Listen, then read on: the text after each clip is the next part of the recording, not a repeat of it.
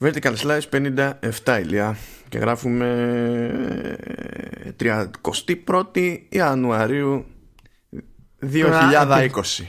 Επειδή το κάνει αυτό, είναι Vertical Slice 58.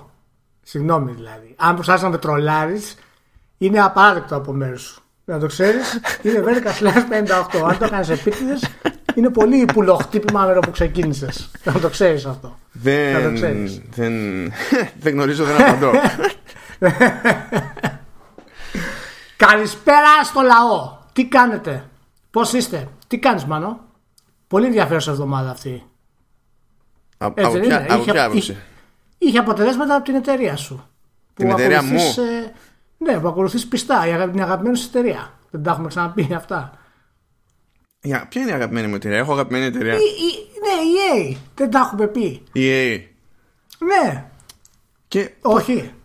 Πότε, Αφού για- τα έχουμε. θυ- θυ- θυμάσαι γιατί είναι αγαπημένη μου εταιρεία. Ε, ναι, για, είναι για το. Πολύ καλή δηλαδή.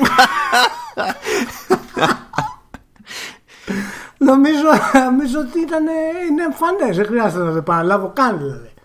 Για αυτό το πράγμα. Εντάξει, να σου πω κάτι. Δεν μπορείς να πεις ότι τα πήγε άσχημα. Είχε πει, ήλπιζε να πουλήσει 6 με 8 εκατομμύρια Star Wars και πούλησε ή- ήδη πάνω από 8 εκατομμύρια. Ξεπέρασε το στόχο της. Ε, εντυπωσιακό, όχι απλά εντυπωσιακό. Βέβαια έχει πολύ.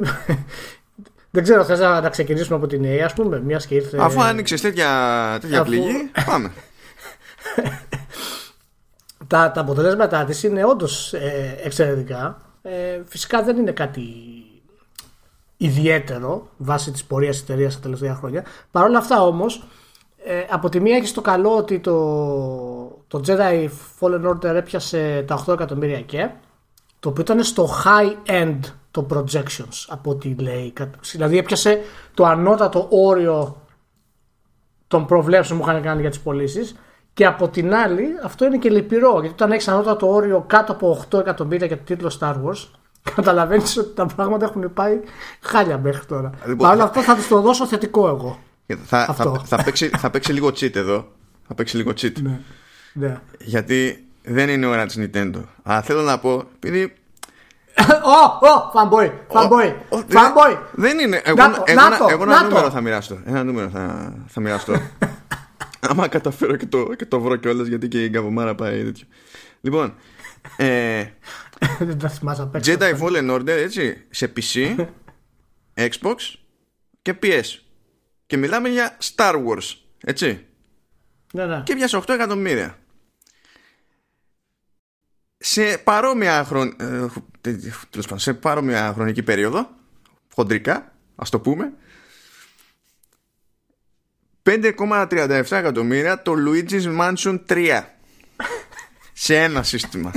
Ναι, αλλά είχε πολύ ωραία γραφικά. Που και καλά είναι ο, είναι ο, είναι ο ξεφτιλέο bro. Ο Λουίτζι. Γι' αυτό, είναι, γι αυτό σου λέω, είναι, είναι, είναι πως θα δεις το ποτήρι. Μισοάδειο και μισογεμάτο αυτή τη στιγμή. Εγώ προσπαθώ, εγώ προσπαθώ να το δω μισογεμάτο, γιατί δεν αντέχω άλλη απογοήτευση Star Wars.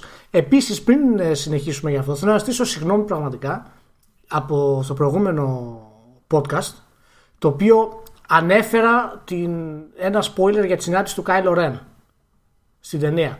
Και δεν συνειδητοποίησα την ώρα που το. με, με κάποιον. Και δεν συνειδητοποίησα την ώρα που το έλεγα ότι δεν την έχεις δει ακόμα. Σε, από ποιον ζητά συγγνώμη τώρα, από μένα ή από άλλους; Από σένα ζητάω συγγνώμη. Γιατί όλοι οι άλλοι την έχουν δει. Αλλά από σένα ζητάω συγγνώμη γιατί πραγματικά. Ε, ε, δηλαδή αυτόματα υπέθεσα ότι έχεις δει την ταινία. Χωρίς να, το, να συλλάβω το κόσμο και πέταξα αυτό το, αυτό το spoiler. Δεν είναι μεγάλο spoiler βέβαια. αλλά τέλος πάντων είναι- μα είναι σταμάτησα spoiler. εκείνη την ώρα και σε ρώτησα κιόλας. Λέω αυτό θεωρείται spoiler, spoiler και Ναι, τέτοια. ναι, νόμιζα ότι έλεγες για τον κόσμο. Δεν κατάλαβα. Ή- Ήμουν τόσο δεδομένος ότι την έχεις ζήσει στο κινηματογράφο Καλά, την ταινία. η αλήθεια είναι ότι πρώτα απ' όλα με νοιάζει για τον κόσμο. Γιατί άμα είναι να ξενερώσει ένας, είναι ένα θέμα. Άμα είναι να μας βρίσουν Ναι, γενικά, εντάξει. είναι άλλο θέμα. Ξέρεις, αυτό. Όχι, όχι, εντάξει, εντάξει. Απλά ε, για μένα το, το δικό σου ήταν. Γιατί η ταινία τώρα έχει περάσει αρκετός καιρός, ας πούμε. Θα, λογικά θα την έχει δει ο κόσμος. Αλλά πέρα από αυτό, το, το πιο βασικό ήταν αυτό. Απλά δεν το σκέφτηκα και ζητάω συγγνώμη. Οπότε συνεχίζουμε. Εντάξει. Ε, θα, θα ζήσω, θα ζήσω. Έτσι κι αλλιώς, Εντάξει. μάπα είναι οι ταινίες. Οπότε ξέρεις. Ναι, α, μπράβο, τώρα που είπες ε, μάπα, με επαναφέρεις αυτό που έλεγα για την ΕΕ να, να το συνεχίσω. Α, ωραία. το, πο- το ποτήρι μισοάδιο, μισογεμάτο. γιατί είναι ακριβώς αυτό το οποίο θέλω, θέλω να πω. Δηλαδή, ναι, μεν είναι χαροπό που έφτασε αυτά τα νούμερα. Από την άλλη, άμα το δεις ότι είναι το ανώτατο όριο που περίμενε και κάνεις και την αναλογία που έκανες με το Luigi Mansion 3, το οποίο είναι εξαιρετικό ούτως ή άλλως, αλλά ναι, ε, καταλαβαίνεις ότι από όποια μεριά και αν το δεις, είναι και οι δύο σωστές. Δηλαδή είναι, είναι μία ή άλλη πάνω κάτω. Για να θυμηθούμε τι βγήκε αυτή την περίοδο, δηλαδή τουλάχιστον σε αυτό το τρίμηνο, που δεν έκλεισε έτος η EA, κλείνει τέλη Μαρτίου, οπότε και καλά το τελευταίο τρίμηνο το ημερολογιακό του 2019 για, για το οικονομικό έτος της EA είναι το τρίτο. Ε, τα, τα λανσαρίσματα ήταν Plants vs. Zombies Battle for Neighborville Ε, Αφήνω επίτηδες σε αυτό το κενό. ε. Need for Speed Heat που νομίζω ότι κανονικά δικαιούται ανάλογο κενό. Έτσι που τα έχουν κάνει τόσα νομίζω, χρόνια. ό- νομίζω όλα τα, τα, τα Need for Speed ε, δικαιούνται ανάλογο κενό. Ναι, τε- πλέον τόσα χρόνια. Ναι. Ε, βγήκε προφανώς το Jedi Fallen Order. OK. Και αυτά. Αυτά ήταν τα, τα λανσαρίσματα της υπόθεσης. Στο επόμενο τρίμηνο δεν έχει λανσαρίσματα, το οποίο δεν είναι περίεργο, δεν είναι και. Συνολικά, περίεργο σε- και τέτοιο. σ- συνολικά στο οικονομικό πάντως έχει βγάλει 7 τίτλους από ό,τι, από ό,τι διάβασα. 7 ή 8. Ε, πιάνω βέβαια και τα υπόλοιπα. Ε, mobiles, ό,τι έχει κάνει. Ε, κατάφερε η EA και είχε μείωση τζίρου σε, σε mobile. Ναι, Δηλαδή, δεν μπορώ να καταλάβω πώς είχε μείωση τζίρου σε mobile και έκανε ε, σε σχέση με το αντίστοιχο τρίμηνο του προηγούμενου έτους 40% άλμα το FIFA Ultimate Team. Πώς, πώς γίνονται και τα δύο ταυτόχρονα. Γιατί βασίζονται στα, στα ίδια, σ- στις ίδιες βασικές παραδοχές του design τέλος πάντων.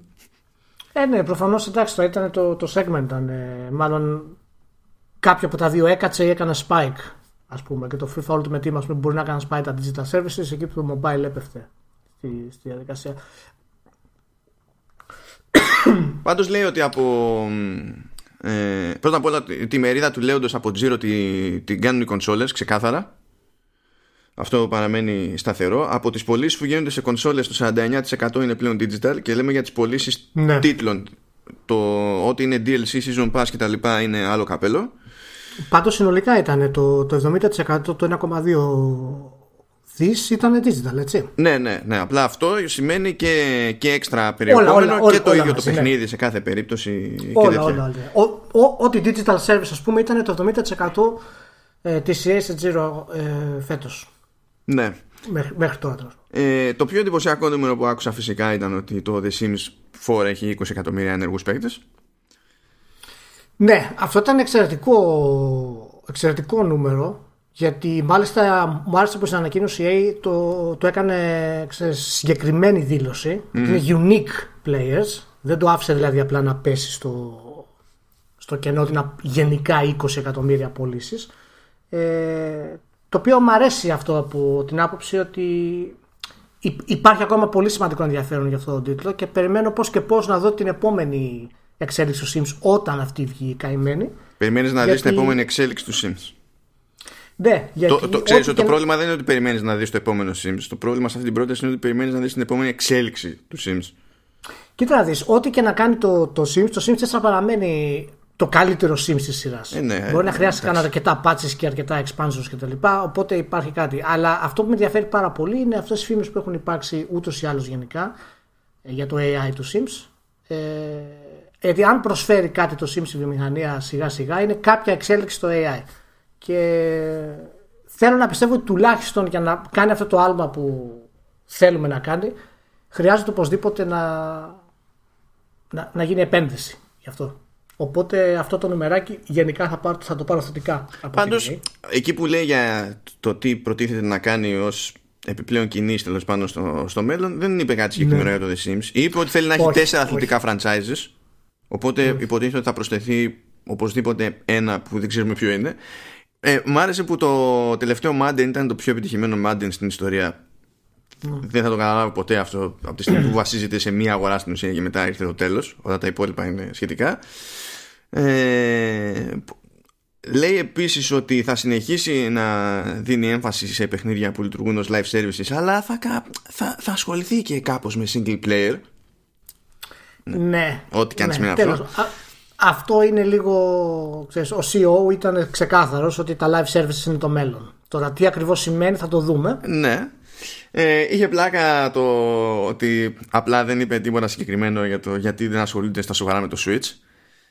Το οποίο θα μας απασχολεί, δηλαδή ε, ολο, ολοκληρώνεται η τραγικότητα της, αυτής της που δεν νομίζω ότι είναι απλά θέμα ζήτημα θέλησης, απλά έγινε προετών κακή στρατηγική επιλογή και τώρα δεν μαζεύεται, δεν μαζεύεται εύκολα και μένουν ε, τελείως μακριά από ένα σύστημα που πηγαίνει με τα μπούνια και δεν τους χάλασε.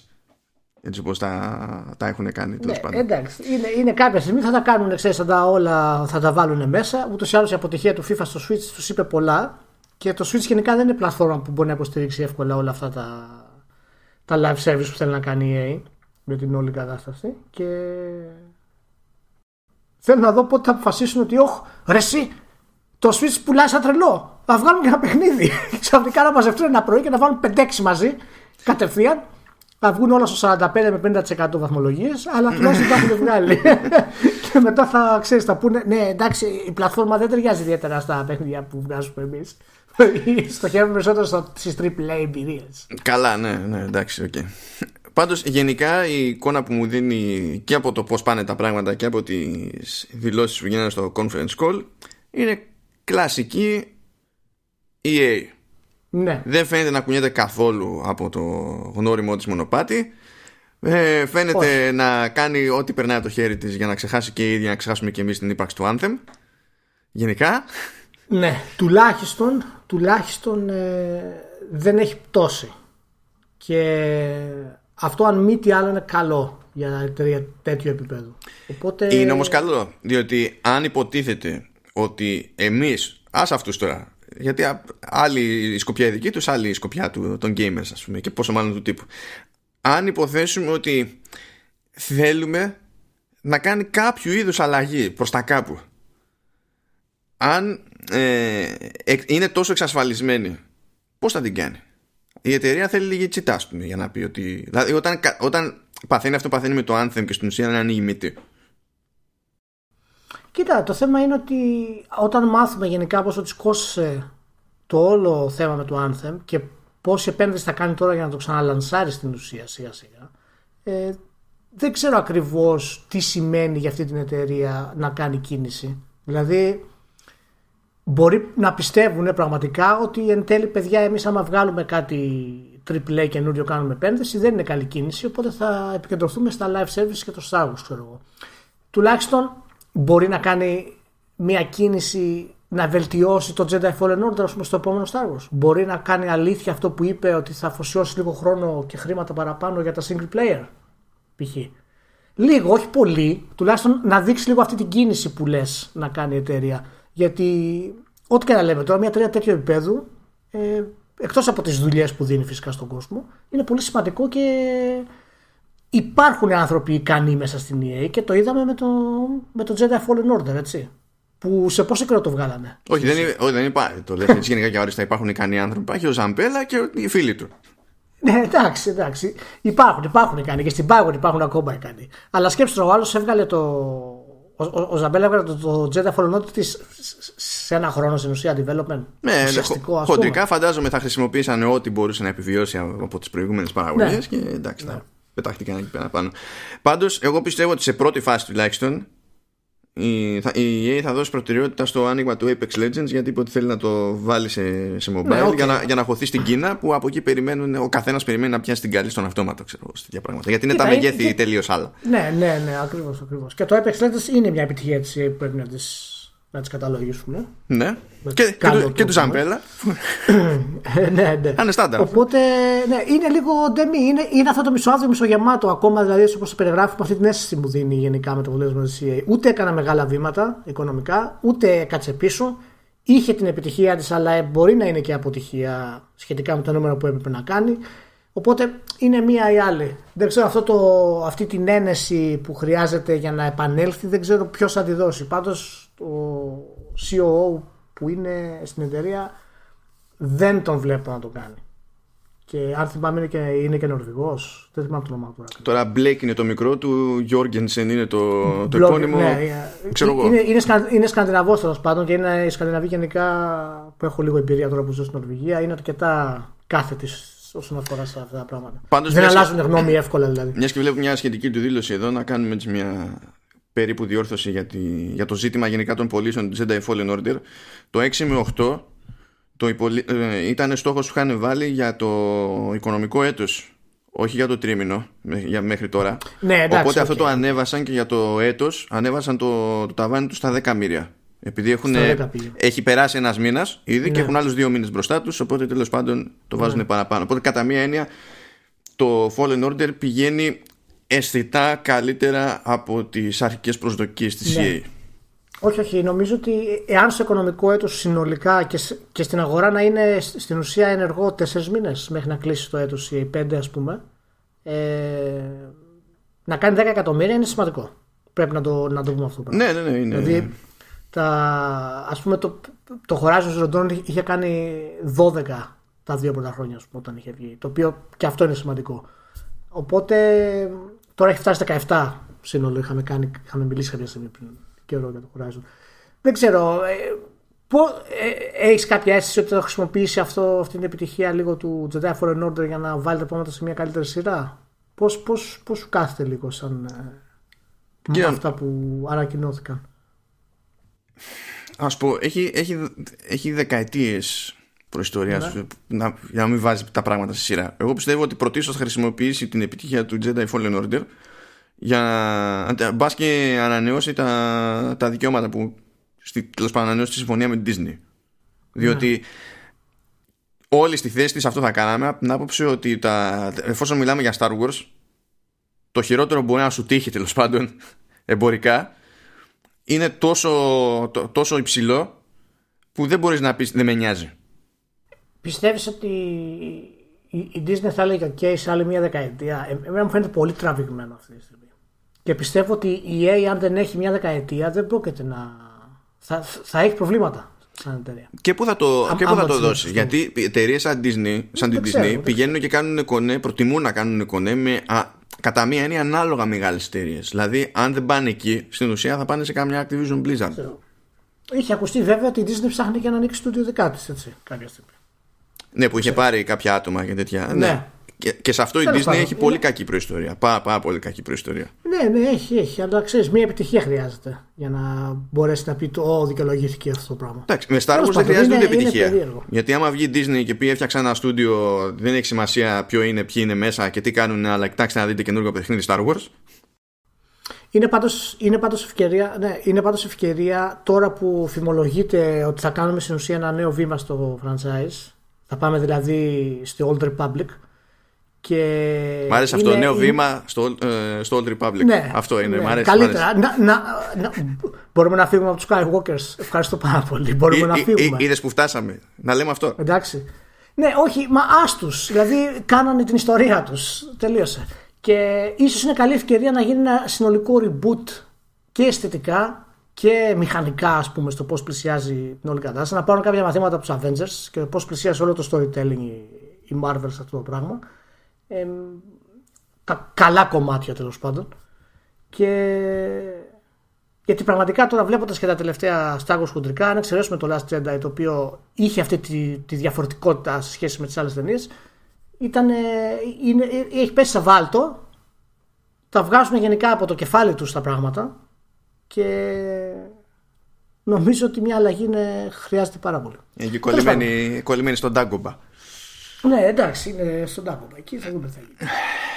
Λοιπόν, κάτσε τώρα, μην πάμε, μην πάμε καπάκι και άλλα λεφτά. Να το, να το κάνουμε λίγο. Έτσι, να, το ξεκα... να, το... να καθαρίζουμε, να αλλάζουμε λίγο γεύσεις. Okay.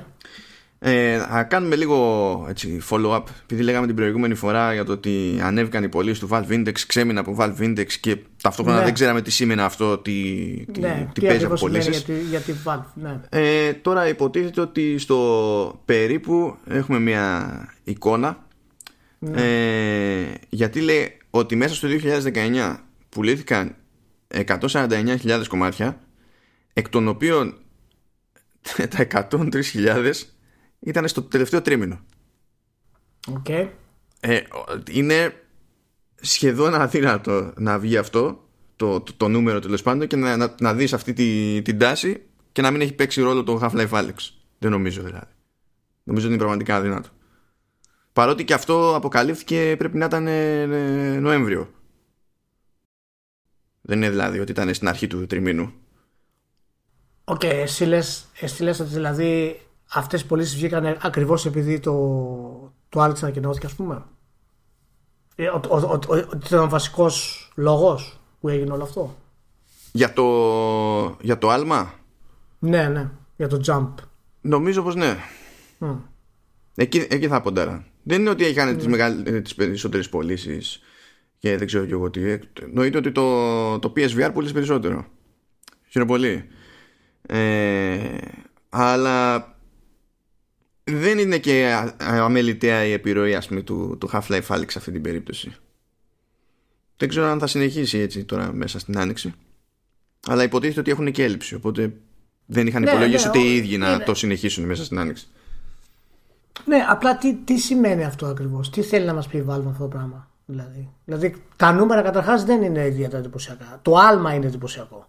Αλλά τι θέλει, τι θέλει να μας πει με αυτό, ότι το κοινό του PC θα πάρει τόσο πολύ τη συσκευή που θα, θα γίνει mainstream το VR, ας πούμε. Τι, τι ακριβώς θέλει να μας πει; Όχι, αυτό, δεν... Α, α, αυτό δεν καταλαβαίνω. Βασικά η Valve δεν προσπαθεί να μας πει τίποτα. Η Valve προσπαθεί να κάνει την πίσνα της και τη βολεύει σε αυτή την περίπτωση γιατί είπε θα πάρετε ένα παιχνίδι τσάμπα, οπότε δώστε μου πολλαπλάσια λεφτά για να πάρετε hardware. Εντάξει, να, ναι, αλλά να μας πει κάτι όμως. Να βγει να πει κάτι, να πάρει μια θέση. Και να πει παιδιά, εμείς πιστεύουμε στο VR. Εμείς θα δώσουμε το Half-Life στο VR βοηθήστε μας να βγει να πάρει μια θέση. Πιστεύουμε στο VR, ας πούμε. Να, κάτι να πάρει. Το έτσι όπως το αφήνει αυτό το πράγμα και. Ηλία για τη Valve μιλάμε. Το κλασικό σου παράπονο από τη Valve είναι που δεν βγαίνει να πάρει μια θέση. Και εξακολουθεί να περιμένεις ότι θα βγει να πάρει μια θέση. Δηλαδή ζητάς αυτό το πράγμα. Μέχρι να πεθάνω. Μέχρι να πεθάνω. αυτό θα περιμένω. Αλλιώς δεν μιλάμε. Αν το πάμε συγκριτικά, έτσι. Και το PSVR ήταν πρώτο εντάξει, στο τελευταίο τρίμηνο του έτους ε, πούλησε 338.000 κομμάτια. Και το δεύτερο ήταν το Oculus Quest με 317.000 κομμάτια. Δηλαδή δεν είναι ότι ακόμα και με αυτό το άλμα, ας πούμε, ξέρεις ξαφνικά, θα σφιχτεί ο ανταγωνισμός ως προς αυτό. Έτσι. Ναι, δεν ξέρω το... Ναι, ε, εγώ δεν καταλαβαίνω το πλάνο της, ε, της Valve αυτό το πράγμα και του VR στο PC από τις εταιρείες. Αυτό το πλάνο δεν καταλαβαίνω. Η Sony έχει ένα ξεκάθαρο πλάνο. Θα βγάλω ένα VR headset, θα πέσει τα παιχνίδια σε μισή ανάλυση, αλλά θα κάνει αυτό το πράγμα. Τελείωσε. Του χρόνου, όταν βγει νέα κονσόλα, θα βγάλω ένα ακόμα VR headset το οποίο θα έχει ακόμα υποστήριξη παιχνιδιών και θα κάνει αυτό το πράγμα. Το πιστεύουμε και το υποστηρίζουμε. Τώρα με, με τη Valve και το, και το VR, δηλαδή προφανώς υπάρχουν 10 εκατομμύρια gamers που θα πληρώσουν να πάρουν το, το Half-Life αν θέλουν. Εννοείται ότι υπάρχουν. Αλλά σημαίνει κάτι για το VR αυτό, για το σύστημα της Valve, ας πούμε. Δηλαδή, Ποιος έχει τα φόντα να βγάλει Half-Life Alex μετά το Half-Life Alex; Εγώ νομίζω ότι αν προσπαθεί, αν, αν προσπαθεί να αποδείξει κάτι, ότι αυτό μπορεί να είναι ότι το, το VR γενικότερα έχει θέμα ναι. με τίτλους κράχτες. Γιατί και το PSVR ας πούμε μπορεί να πούλησε όσο πούλησε, αλλά άμα αναρωτηθούμε ποιος τίτλος ε, βγήκε στο PSVR το τελευταίο τρίμηνο του 2019 και ε, πού ακούστηκε και ποιος νοιάστηκε, πόσο νοιάστηκε, ναι. Ε, δεν ναι. μας περνάει τίποτα από το μυαλό χωρίς να πούμε στη διαδικασία να ψάξουμε στα αλήθεια. Και το ίδιο ισχύει πάνω κάτω και για το VR στο PC. Ενώ έτσι όπως είναι η φάση λόγω του IP έτσι η Valve έχει φροντίσει για μία περίοδο τουλάχιστον θες δεν θες να μην γλιτώνει η σκέψη σου από το συγκεκριμένο παιχνίδι και το, το, ότι τέλος πάντων είναι μόνο για VR. Εγώ να σου πω την αλήθεια, οι εταιρείες που έρχονται από το PC ή ασχολούνται με το PC στην ουσία δεν έχουν ποτέ κάνει mainstream κανένα hardware στην πραγματικότητα. Δηλαδή έχουν κάνει components mainstream, αλλά λειτουργίες έχουν γίνει και μηχανισμοί, ας πούμε, είτε σε χειριστήρια είτε σε, ε, σε κλειστά συστήματα ας πούμε, σχεδιασμού στις κονσόλες, στα παιχνίδια κτλ. Όλα αυτά έχουν γίνει από τις κονσόλες. Δηλαδή, αν είσαι η Microsoft, κάνεις επανάσταση στην υπηρεσία. Ναι, αν είσαι η Valve, κάνεις επανάσταση στην υπηρεσία. Σωστό.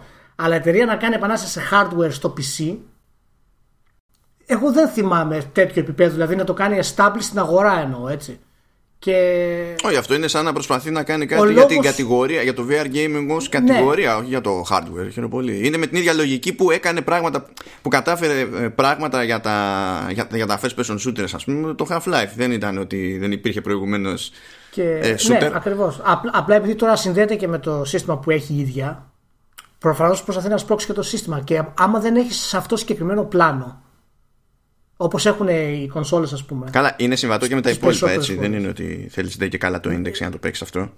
Όχι, εντάξει, προφανώς. Είναι, είναι, είναι η όλη διαδικασία. Αλλά τέλος πάντων, ε, ε, εμένα σαν, σαν μοτίβο, σαν πλάνο, business plan, ας πούμε, για να προωθήσει το VR ως concept, το headset κτλ. Ε, με την τιμή που είναι και το hardware που χρειάζεσαι και την επένδυση που χρειάζεσαι για να βγάλεις ένα από το Alex, δεν μου φαίνεται ότι είναι πλάνο το οποίο θα μπορέσει να, ξέρεις, να προσφέρει στην αγορά κάτι το οποίο είναι σημαντικό όσον αφορά στο VR, στο hardware. Σε αυτό παραμένει πρώτη Sony σύμφωνα με, με τα πόσα έχουμε δει μέχρι τώρα. Έτσι. Μπορεί, μπορεί αυτό να αλλάξει. Από άποψη αποδοχής εννοείς, έτσι. Α, ναι, ναι, ναι. Από άποψη αποδοχής και από άποψη στόχου. Δηλαδή, ε, ε εμένα μου άρεσε Sony που είπε: Παιδιά, αυτό είναι το VR μου. Αυτή τη χαζομάρα κάνω και τελείωσε. Έχει ανάλυση, βλέπεις τα pixel, τι να κάνουμε, αυτό είναι. Αυτό είναι. Π.χ. Δεν κάθεται ούτε να το αυξήσεις σε τιμή, ούτε να κάνει. Και του χώνει software. Να μπορέσει να το πουλήσει software. Τέλος πάντων, θα το δούμε αυτό. Θα το δούμε. Να πω, να κάνουμε ένα άλλο, ένα γρήγορο πεταχτό, αν θέλεις. Ναι.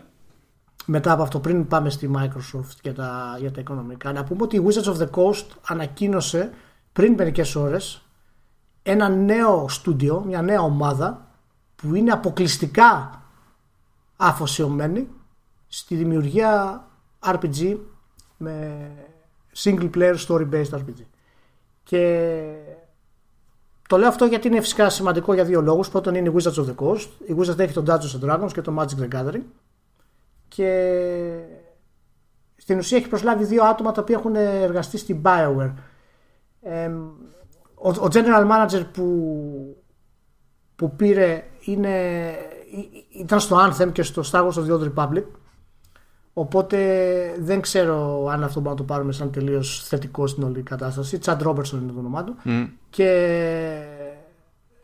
ο James Olin είναι ο άνθρωπος που ήταν πίσω από το lead design και creative director του Baldur's Gate, του Baldur's Gate 2, του Neverwinter Nights, του Knights of the Old Republic, του Dragon Age Origins, του The Old Republic του Online και είχε βάλει και το χεράκι του και στο Jane Empire και στο πρώτο Mass Effect. Σαν δηλαδή, υποψήφιο η... δημοτικός σύμβουλος. Μπράβο. Η, μεγάλη μεταγραφή του είναι στην ουσία Όλεν. Ναι, ναι. ναι. Ε, ναι ξεκάθαρα. Ναι. Αυτό που εμένα μου κάνει φοβερή εντύπωση σε αυτό το πράγμα είναι ότι έχει από το μεγαλύτερο φάνταζι κόσμο στον κόσμο και αυτό που ανακοινώνει είναι science fiction RPG. λοιπόν, ε, είναι κάποια πράγματα τα οποία εγώ δεν τα καταλαβαίνω ιδιαίτερα όταν μιλάμε για νέες εταιρείες και για νέα στούντιο κτλ. Και, και δεν μπορώ να καταλάβω μια εταιρεία με το Dungeons and Dragons στην ουσία από πίσω και τα Forgotten Realms να πηγαίνει να κάνει science fiction RPG. Ωραία, ωραία. Θε να σου πω; Ναι, για πες. Έχω και σοβαρά και, και ασόβαρα. Ε, για πες μου, ναι, μπλέξτα. Λοιπόν, αν, αν θυμάσαι, έτσι, ε, πριν από σχετικά μικρό χρονικό διάστημα, βασικά πάνω στα The Game Awards, η Wizards of the Coast ανακοίνωσε συνεργασία γιατί βγάζει καινούριο καινούριο, καινούριο κόπ D&D. Ναι. Ωραία. Και υποτίθεται ότι συνολικά ε, έταξε τέσσερις τίτλους D&D που δεν ξέρουμε οι υπόλοιποι τρεις τι κάνουν με ποιους είναι και δεν ξέρω και εγώ τι. Οπότε κατά μία έννοια έχει ήδη τραβήξει μια γραμμή για να ασχοληθεί με το D&D στα games. Ναι. Με, και... με ποιους; Με όποιους.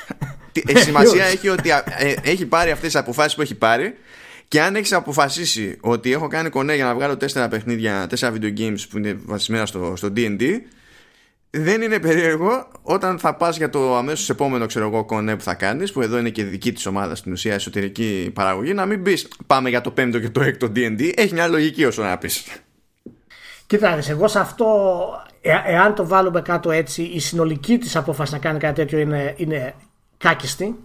Δεν μπορεί να έχεις τέτοιο πλάνο ώστε να φέρεις τον Όλεν και να έχεις ήδη σχεδιάσει παιχνίδια ε, fantasy πάνω στο D&D, τα οποία οι προηγούμενες κυκλοφορίες της όλες ήταν κάκιστες. Δηλαδή δεν τον έχεις εμπειρία από τι προηγούμενες κυκλοφορίες σου. Και η, προηγούμενη, η τελευταία κυκλοφορία που έχει κάνει για το DD, ας πούμε, ήταν πήγε άπατη. Οπότε αποφασίζεις να κάνεις τι ωραία αφού έχουν πάει άπατα, ξανακάνουμε άλλους τρεις τίτλους και τον τέταρτο τίτλο τον κάνουμε επίσης κάτι άλλο, αλλά θα κάνουμε sci-fi με τον απόλυτο άρχοντα του fantasy. Είναι λίγο, είναι λίγο off αυτός σαν concept. Τη μοναδική λογική που εγώ βλέπω σε αυτό είναι ότι επειδή έχει τον Baldur's Gate 3 με τη Larian και έχει πει παιδιά ότι αφού έχουμε τον Baldur's Gate 3 εδώ μην πάμε να, να ανοιχτούμε στο science fiction. Αυτό μου φαίνεται πιο, ε, πιο λογικό. Ε, στη, στην ουσία να πάρω μια σκέψη. Είναι, είναι, μέρος, είναι, είναι μέρος του, ναι, της και, συνολικής απόφασης. Και είναι και κάτι άλλο πιστεύω ως πιθανότητα έτσι. Ε, από τη στιγμή που μπαίνει στη διαδικασία να ασχοληθεί περισσότερο με το, με το gaming η Wizards of the Coast και να το πάρει από πιο κοντά ας πούμε ε, γιατί όπως και να το κάνεις σε ένα δικό της στούντιο είναι και πολύ συγκεκριμένη θέση γιατί προηγουμένως το κλασικό της ήταν να κάνει εξωτερικές συνεργασίες για τέτοιες περιπτώσεις ε, επειδή έχει να το δει και εκείνη συνολικά, είναι, είναι λίγο στα μυαλά λίγο Disney. Δεν είναι ότι θα βγάλω ένα video game και περιμένω να ζήσω από το video game. Αν το έχει υπολογίσει ότι το video game είναι ένα βήμα σε μια διαδικασία που θα την οδηγήσει και σε άλλο merchandising και σε πράγματα που μπορεί να έχουν, ξέρεις, μια παρουσία ως tabletop ή κάτι άλλο. Αυτή μπορεί να είναι μια επένδυση σε ένα νέο IP γενικότερο για τη Wizards of the Coast. Που να μην αγγίζει μόνο τα games. Μπορεί, μπορεί. Εγώ δεν, δεν τους πολύ πιστεύω ότι είναι ικανοί να βγάλουν νέο IP γενικά και να το στηρίξουν να το φτάσουν σε αυτό το επίπεδο. Το, το Dungeons Dragons τους τρώει πάρα πολύ χρόνο και μάλιστα τώρα που έχει, τη, έχει νέα άνθηση στην ουσία τα τελευταία δύο χρόνια. Συγγνώμη γιατί ξέχασα το κινητό ανοιχτό. Συμβαίνει ότι έχει πολύ άνθηση τα τελευταία δύο χρόνια. Ε, δηλαδή χαμός και στο ίντερνετ και online ομάδες, Dungeons Masters, ε, το Critical Role γίνεται χαμός. Ε, ξαφνικά εμένα μου φαίνεται ξέρεις ότι έγινε μια. Ω! Χαμός γίνεται με το 5th edition του DD. Α βγάλουμε 4 παιχνίδια DD. Α δώσουμε το Baldur's Gate στη Larian το 3, το οποίο είναι σωστή επιλογή σε γενικές γραμμές. Και ας κάνουμε και ένα sci-fi. Άμα το πάρεις σαν συνολική εικόνα όπως το, όπως το λες, δεν έχω πρόβλημα. Δείχνει όντως ότι επεκτείνεται και στα games γενικότερα, έτσι. Που ίσως και αυτό δεν το ξέρω εγώ γιατί δεν παρακολουθώ τόσο την εταιρεία. Δεν ξέρω μήπως είναι και λίγο μια ανάγκη παραπάνω, διότι δεν ξέρω το physical πώς τη πάει, το, την άποψη περιθωρίου, κέρδους, μαζικότητας κτλ. Μα, αυτό είναι το θέμα, ότι το physical με το οποίο ασχολείται η Wizards of the Coast είναι πολύ συγκεκριμένο. Αυτό το πράγμα. Δηλαδή έχει και το Magic the Gathering που έχει, ας πούμε, τα τελευταία χρόνια έχει ανέβει και αυτό στο PC, αλλά παραμένει ένα physical ε, παιχνίδι. Και για το TNT φυσικά εννοείται ότι ισχύει αυτό το πράγμα. Αλλά γενικά βλέπουμε μια πολύ digitized κατάσταση στη Wizards of the Coast με τα παιχνίδια και εγώ εύχομαι πραγματικά και το Baldur's Gate 3 να της βγει με τη Λάρια γιατί χρειάζεται μια εταιρεία με τόσο δυνατό fantasy κόσμο να είναι καλή στα games. Γιατί δεν έχουμε fantasy RPG. Western fantasy RPG να τα βάλεις κάτω δεν έχουμε. Δηλαδή αν ξέρεις το Witcher το οποίο θα έχει κύκλο στην ουσία 5 με 7 χρόνια για να βγαίνει πλέον και το και του Bethesda δεν υπάρχει κάποιος τίτλο πραγματικά AAA Western RPG. Είναι πολύ περίεργο αυτό το πράγμα. Έχουμε ξεσπατήσει.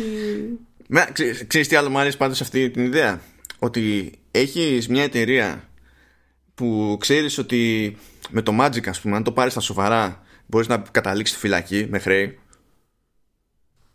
ε, αλλά στην ειδικό της στούντιο για να φτιάξεις single player RPG ναι, ναι, ναι. Είναι, είναι... είναι ανάποδο τελείως. Όχι, είναι, είναι, είναι πολύ ιδιαίτερη εταιρεία η Wizards of the Coast. Και έχει πάει πάνω κάτω γενικά, έχει φοβερούς designers μέσα, οι οποίοι είναι μαθημένοι κυρίως στο επιτραπέζιο, αλλά είναι και gamers. Δηλαδή, άμα δεις συνέντευξή τους, οτιδήποτε, είναι, είναι άνθρωποι που ζουν μέσα σε αυτό. Ούτως ή άλλως πάντως η εταιρεία πρέπει να αναπτυχθεί από αυτό το πράγμα. Φυσικά στηρίζεται στα δύο μεγάλα της ε, franchise, αλλά πρέπει να κάνει νέα βήματα. Οπότε ελπίζω να τι βγουν. Αυτό ήταν το. Δεν το κάναμε μικρό, το κάναμε μεγάλο, αλλά τέλος πάντων. Α προχωρήσουμε. Οπότε τώρα κάνεις κέφι η Microsoft. Στη Microsoft τα πράγματα είναι, είναι απλά ηλιά. Πάμε στη, πάμε στη Microsoft, τούλα μου. Η... Microsoft τούλα μου. Η εταιρεία πηγαίνει πετώντας σε όλους του τομεί πλην του Xbox. Εκτός από το gaming. το οποίο δεν είναι, δεν είναι έκπληξη. Εκ πραγμάτων, δηλαδή δεν είναι ότι τώρα θα κάνει παπάδες στο Xbox ξαφνικά. Εντάξει, είναι και υπολογισμένο έτσι. Νομίζω Ναι. ότι είναι, ήταν και κάπως υπολογισμένο. Παιδιά, τα τελευταία δύο χρόνια, άστο. Άστο να πάει. Ναι, ναι. Αλλά έχει κάποιες ενδιαφέρουσες λεπτομέρειες. Ε, Επιγερώντας να εξηγήσει τη, το μέγεθος της πτώσης του, του τζίρου ε, που είναι 11% κάτω λέει ότι και καλά είχαμε μειωμένα έσοδα από τζίρο τρίτης παραγωγής όχι τρίτων παραγωγών τρίτης παραγωγής Τρίτης παραγωγής. ναι αυτό είναι το γκούχου γκούχου Fortnite Ναι. Αυτό και στην ουσία αναφέρεται σε έσοδα που προκύπτουν από το ποσοστό που κρατάει όταν κάποιος αγοράζει κάτι μέσα από, μέσω του Xbox Live στην πραγματικότητα για το Fortnite επειδή κρατάει ποσοστά η εταιρεία που έχει το storefront. Ναι, ναι. Ε, οπότε ξέρεις αν τα πράγματα είναι έτσι ώστε μια διακύμανση σε ένα παιχνίδι το οποίο εντάξει η αλήθεια είναι ότι έχει ειδικό μέγεθος το παιχνίδι γενικά αυτό σε όλες τις πλατφόρμες αλλά όταν μη- διακύμανση στο τζίρο ενός παιχνιδιού ε, από τον οποίο τζίρο εσύ κρατάς ποσοστό δεν είναι ότι είναι για την πάρτι σου όλο. Ε, επηρεάζει τόσο πολύ. Ε, νομίζω ότι δείχνει κατά μία έννοια εξηγεί και το πώς ενδεχομένως πήρε απόφαση το τελευταίο χοντρικά διάστημα τέλος πάντων η Microsoft ότι δεν γίνεται χωρίς να κανονίσει δικές της παραγωγές. Γιατί κάποτε το πίστευε πολύ ότι αν κερδίσει τους τρίτους ότι όλα θα είναι με λιγάλα θα είναι κομπλέ δεν χρειαζόμαστε να χτυπιόμαστε εμείς εδώ πέρα. Αλλά έτσι όπως τα έχει κάνει και έτσι όπως παίζει το παιχνίδι και, και η Sony από την πλευρά της δεν έχει περιθώριο να, να πιστεύει σε αυτή την αρχική της ελπίδα ας πούμε. Που την έχει, χρησιμο- την έχει, την έχει εκφράσει με ντουντούκα πολλές φορές ανά τα έτη γιατί είχαν τα μυαλά τους στο σκεπτικό των Windows. Ότι κοίταξε να δεις εμείς φτιάχνουμε μια πλατφόρμα και αν η πλατφόρμα είναι καλή οι developers θα έρθουν. Αλλά δεν πηγαίνει ακριβώς έτσι Τώρα πάντως δεν, κάνουν, δεν μπορούν να κάνουν πίσω. Πάει. όχι τώρα δεν υπάρχει Έκλεισε αυτό το πράγμα. Τώρα ό,τι τους βγήκε, ό,τι τους βγήκε θα τους βγει. Τα πλάνα δεν αλλάζουν για την επόμενη, γε- για την επόμενη γενιά. Όποιος πιστεύει κάτι άλλο αυτή τη στιγμή έχουν κλείσει τα πλάνα. Δηλαδή το, το πλάνο που θα ακολουθήσουν είναι κλεισμένο. Εμείς δεν το ξέρουμε ακόμα. Καλά. Έτσι, στο, μεγαλύτερο, στο μεγαλύτερο του βαθμό. Οπότε οτιδήποτε και να βγει αυτή τη στιγμή καινούριο ε, θα, θα, είναι, θα πλαισιώνεται πάνω σε ό,τι έχει υπολογίσει μέχρι τώρα. Ε, υ- υ- υπήρχε και μια άποψη ότι ήταν το Red Dead Redemption που προκάλεσε αυτή την πτώση από τον NPD αναλυτή το Matt Piscatella στο Twitter. Και το Fortnite φαίνεται ίσως πιο λογικό. Αν και το Red Dead επειδή είχε αυτό το BAM έκανε 10-15 εκατομμύρια σε ένα μήνα ας πούμε ε, ίσως έχει μεγαλύτερη ξέρεις, αντίκτυπο σε, μικρό, σε μικρότερο χρονικό διάστημα εντάξει μάλλον η, η, Microsoft, η, η, η Microsoft συνεχίζει και δεν μπορούμε να περιμένουμε κάτι άλλο εκτός Κοίτα, το από θετικό την της- ευθύνια γενιά. Το Πρέπει να θετικό έρθει μια της γενιά. ήταν ότι σε σχέση με την αντίστοιχη περσινή περίοδο διπλασιάστηκαν οι συνδρομητές του Game Pass Ναι. αν και δεν ξέρουμε σε ποιο Game Pass αναφέρεται σε κάθε περίπτωση γιατί υπάρχει το Game Pass for Console, το Game Pass for PC και το Game Pass Ultimate ε, και έχει δεν λέει βέβαια πως είναι αυτή έτσι, δεν είναι της μόδας να, να λέμε Ε, πως όχι, είναι Δεν τα, όχι, δεν τα λέμε αυτά γιατί θα φοβηθούν και οι λέει, αναλυτές του. του ναι. physical. Ε, Λέει επίσης ότι οι ενεργοί συνδρομητές στο Xbox Live είναι περισσότεροι από ποτέ, το οποίο είναι λίγο μυστήρια δήλωση από την άποψη ότι ε, σε αυτούς εκ των πραγμάτων μετράς και τους συνδρομητές του Xbox Live, ου- ε, του Xbox Live λέω, του Xbox Game Pass Game- Ultimate. Του Game Pass. Όλα, όλα, όλα, όλα όλους, όλους τους μετράς. Όχι τους μετράς όλους, γιατί όταν παίρνεις Game Pass, το μεμονωμένο για τη μία ή την άλλη πλατφόρμα δεν περιλαμβάνει την υπηρεσία του Xbox Live. Ναι, ναι, όχι. Η Microsoft λέω εννοεί ότι είναι όλοι αυτοί μέσα. Οπότε πιάνει και τους free. Εγώ πιστεύω ότι. Ναι, γιατί δεν λέει. α, Έχει, έχει κάποιο συγκεκριμένο να πει ποιοι είναι αυτοί; Α, από πού έρχεται αυτό το, αυτό το growth, ας πούμε. Όχι, δεν μπαίνουν στην διαδικασία να γίνουν τόσο συγκεκριμένοι έτσι. Το μόνο που είπανε ε, έχουμε, έχουμε ρεκόρ σε monthly active users. Στο live, τέλεια. Ναι, εντάξει. Ναι, α, α, αυτό δηλαδή μπορεί να το, μπορεί να το πει ό,τι θέλεις, ξέρω εγώ. ναι, active live users. Μπορεί να είναι και οι συνδρομητές gold της μιας εβδομάδας. Ναι, Ξέρω εγώ ρε μάνα τι λέει. γι, αυτό, γι' αυτό η αναφορά στο Xbox Live εμένα δεν μου βγάζει νόημα γενικότερα έτσι κι αλλιώς και δεν καταλαβαίνω και τι σοή αξία έχει να σταθούμε σε αυτό το ρεκόρ πέρα από το ότι α, έχουμε έναν παραπάνω σχέση με την προηγούμενη φορά οπότε μπορούμε να πούμε ότι κάναμε ρεκόρ. αυτό περιγεί. Διότι Εντάξει, το σημαντικό και... έτσι κι αλλιώς είναι ο διπλασιασμός των συνδρομητών σε Xbox Game Pass που εκεί πέρα ξέρεις κιόλας ότι άμα είναι συνδρομητής Game Pass, του παίρνεις λεφτά. Δεν υπάρχει Αναγκασ... εναλλακτική ερμηνεία. Ναι. Αναγκαστικά πάντως η Microsoft πρέπει να δείξει με τον ένα ή τον άλλο τρόπο ότι το κομμάτι που έχει επιλέξει γιατί το digital service, ε, ό,τι καταλαβαίνουμε ότι σημαίνει αυτό, είναι κάτι που έχει επιλέξει η Microsoft να είναι από τα βασικά της όπλα. Ε, ό,τι μπορεί να το μπουστάρει θα το πει. Οπότε, ακόμα και για το Xbox Live, ας πούμε, ότι είναι συνδρομητές, αφορά το digital κομμάτι της. Οπότε, στην ουσία, ό,τι και να είναι, θα στο, θα στο παρουσιάσει ότι ναι, είναι κάτι θετικό, άρα η επιλογή μας είναι πιο θετική. Ε, ναι, θα κάνει το άρα spin προχωράει της, κτλ. Ναι. ναι, είναι, είναι κλασικό. Πάντως για το επόμενο τρίμηνο περιμένει ανάλογα πράγματα. Δηλαδή, περιμένει πτώση ε, στο low double digit range, όπως ήταν και αυτό ναι. το 11 που είναι ναι. κάτω. Ε, και λόγω λέει μειωμένων πωλήσεων σε, της κονσόλας γιατί υποτίθεται ότι ετοιμάζεται η αγορά και για τη μετάβαση ναι, ναι, ναι. σε νεότερα συστήματα. Εντάξει αυτά συμβαίνουν πάντα σε όλους. Ε, αλλά και λόγω μειωμένου τζίρου από έναν αγνώστο ταυτότητος τίτλο που είναι από third party. Πάλι τα ίδια. Δηλαδή είναι η ίδια, ίδια ιστορία ακριβώς.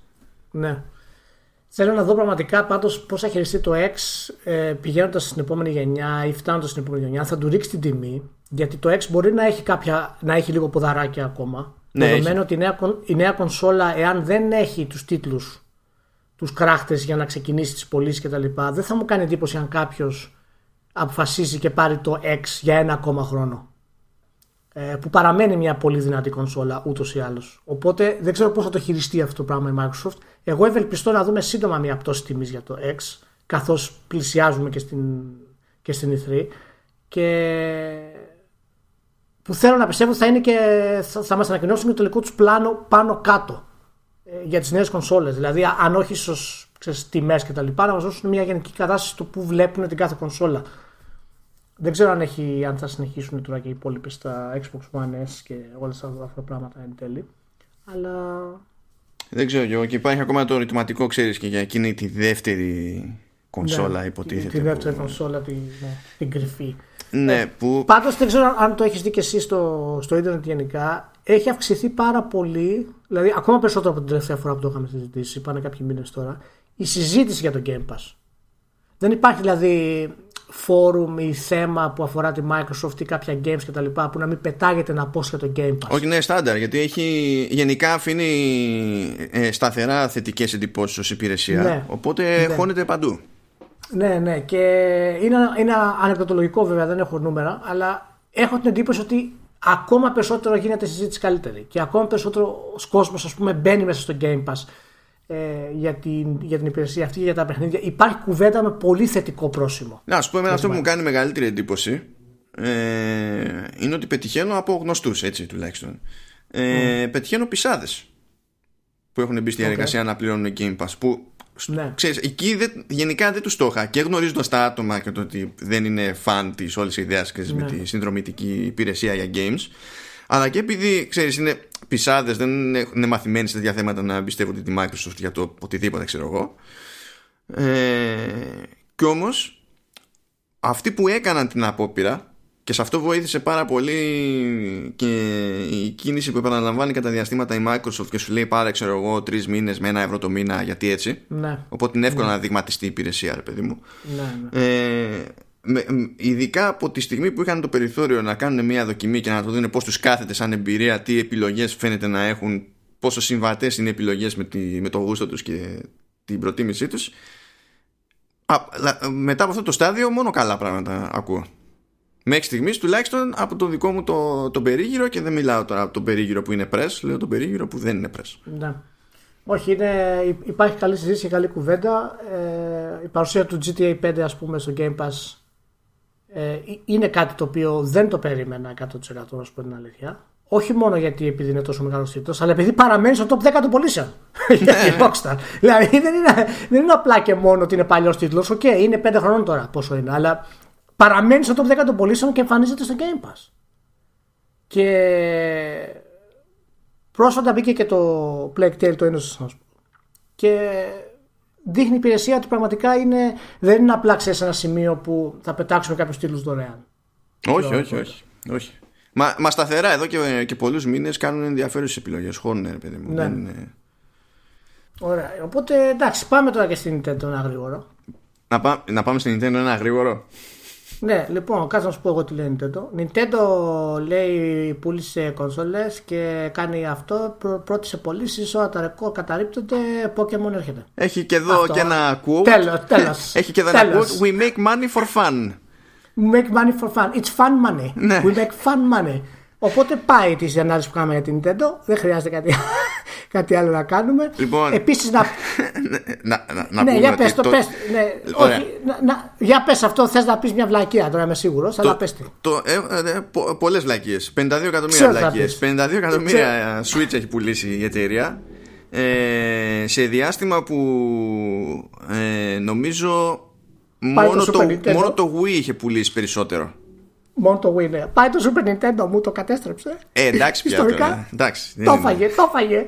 Μιλάμε και για, και για άλλες εποχές. Δεν, εποχές δεν είναι ευθέως συγκρίσιμα τα, τα νούμερα. Η αλήθεια είναι γιατί τότε ήταν και πολύ πιο μικρή αγορά. Έτσι. Αλλά και άλλες τιμολογίες, ήταν Ναι. άλλε συνθήκε. Αλλά σαν ιστορικό σημείο καμπής, ας πούμε, ότι έγινε γι' αυτό. Ενώ με άλλες κονσόλες δεν είχε γίνει. Εντάξει, δε, Έχει- δεκτό. Ε, Εσύ, ε, έχει φτάσει στην τρίτη θέση ιστορικά στις πωλήσει της εταιρεία. Δηλαδή είναι το Nintendo, είναι το Wii, το, το NES και μετά είναι το Switch. Συνολικά. Ναι, ναι, ναι. ναι. Δηλαδή, τι, θα, τι ισχύει, ρε μάλλον. Ισχύει, τι, είπα, τι, ναι, τι, απλά, στο τι διάλογο να πω, αυτό, δεν δηλαδή, ισχύει. πώς, πώς, τι, ναι, πώς θα το εξηγήσουμε δηλαδή; Τι πώς θα το εξηγήσουμε; δηλαδή, δεν, δεν αντέχω δηλαδή με αυτό το πράγμα με την Nintendo.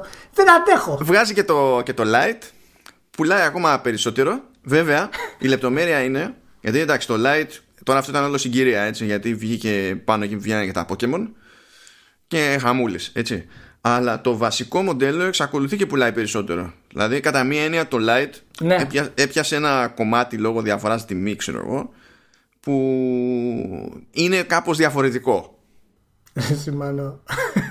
Ισχύει, αλλά να σου πω κάτι. Έλα. Δεν μπορώ, ρε, εσύ. Πραγματικά θα, θα πάθω, θα πάθω τραμπάκουλο. Συγγνώμη δηλαδή.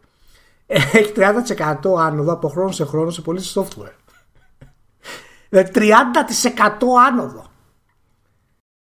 Ε, ναι, φίλε. Ε, δηλαδή, Συγγνώμη, συνέχεια- κάτσε, συγγνώμη. συνέχεια Είχε, έχει- Πήγε 40% πάνω το FIFA Ultimate Team και δεν θα μπορούσε να πετύχει 30% άνοδο Nintendo. Με- Σε χρονιά βγήκε Έχει. Pokemon.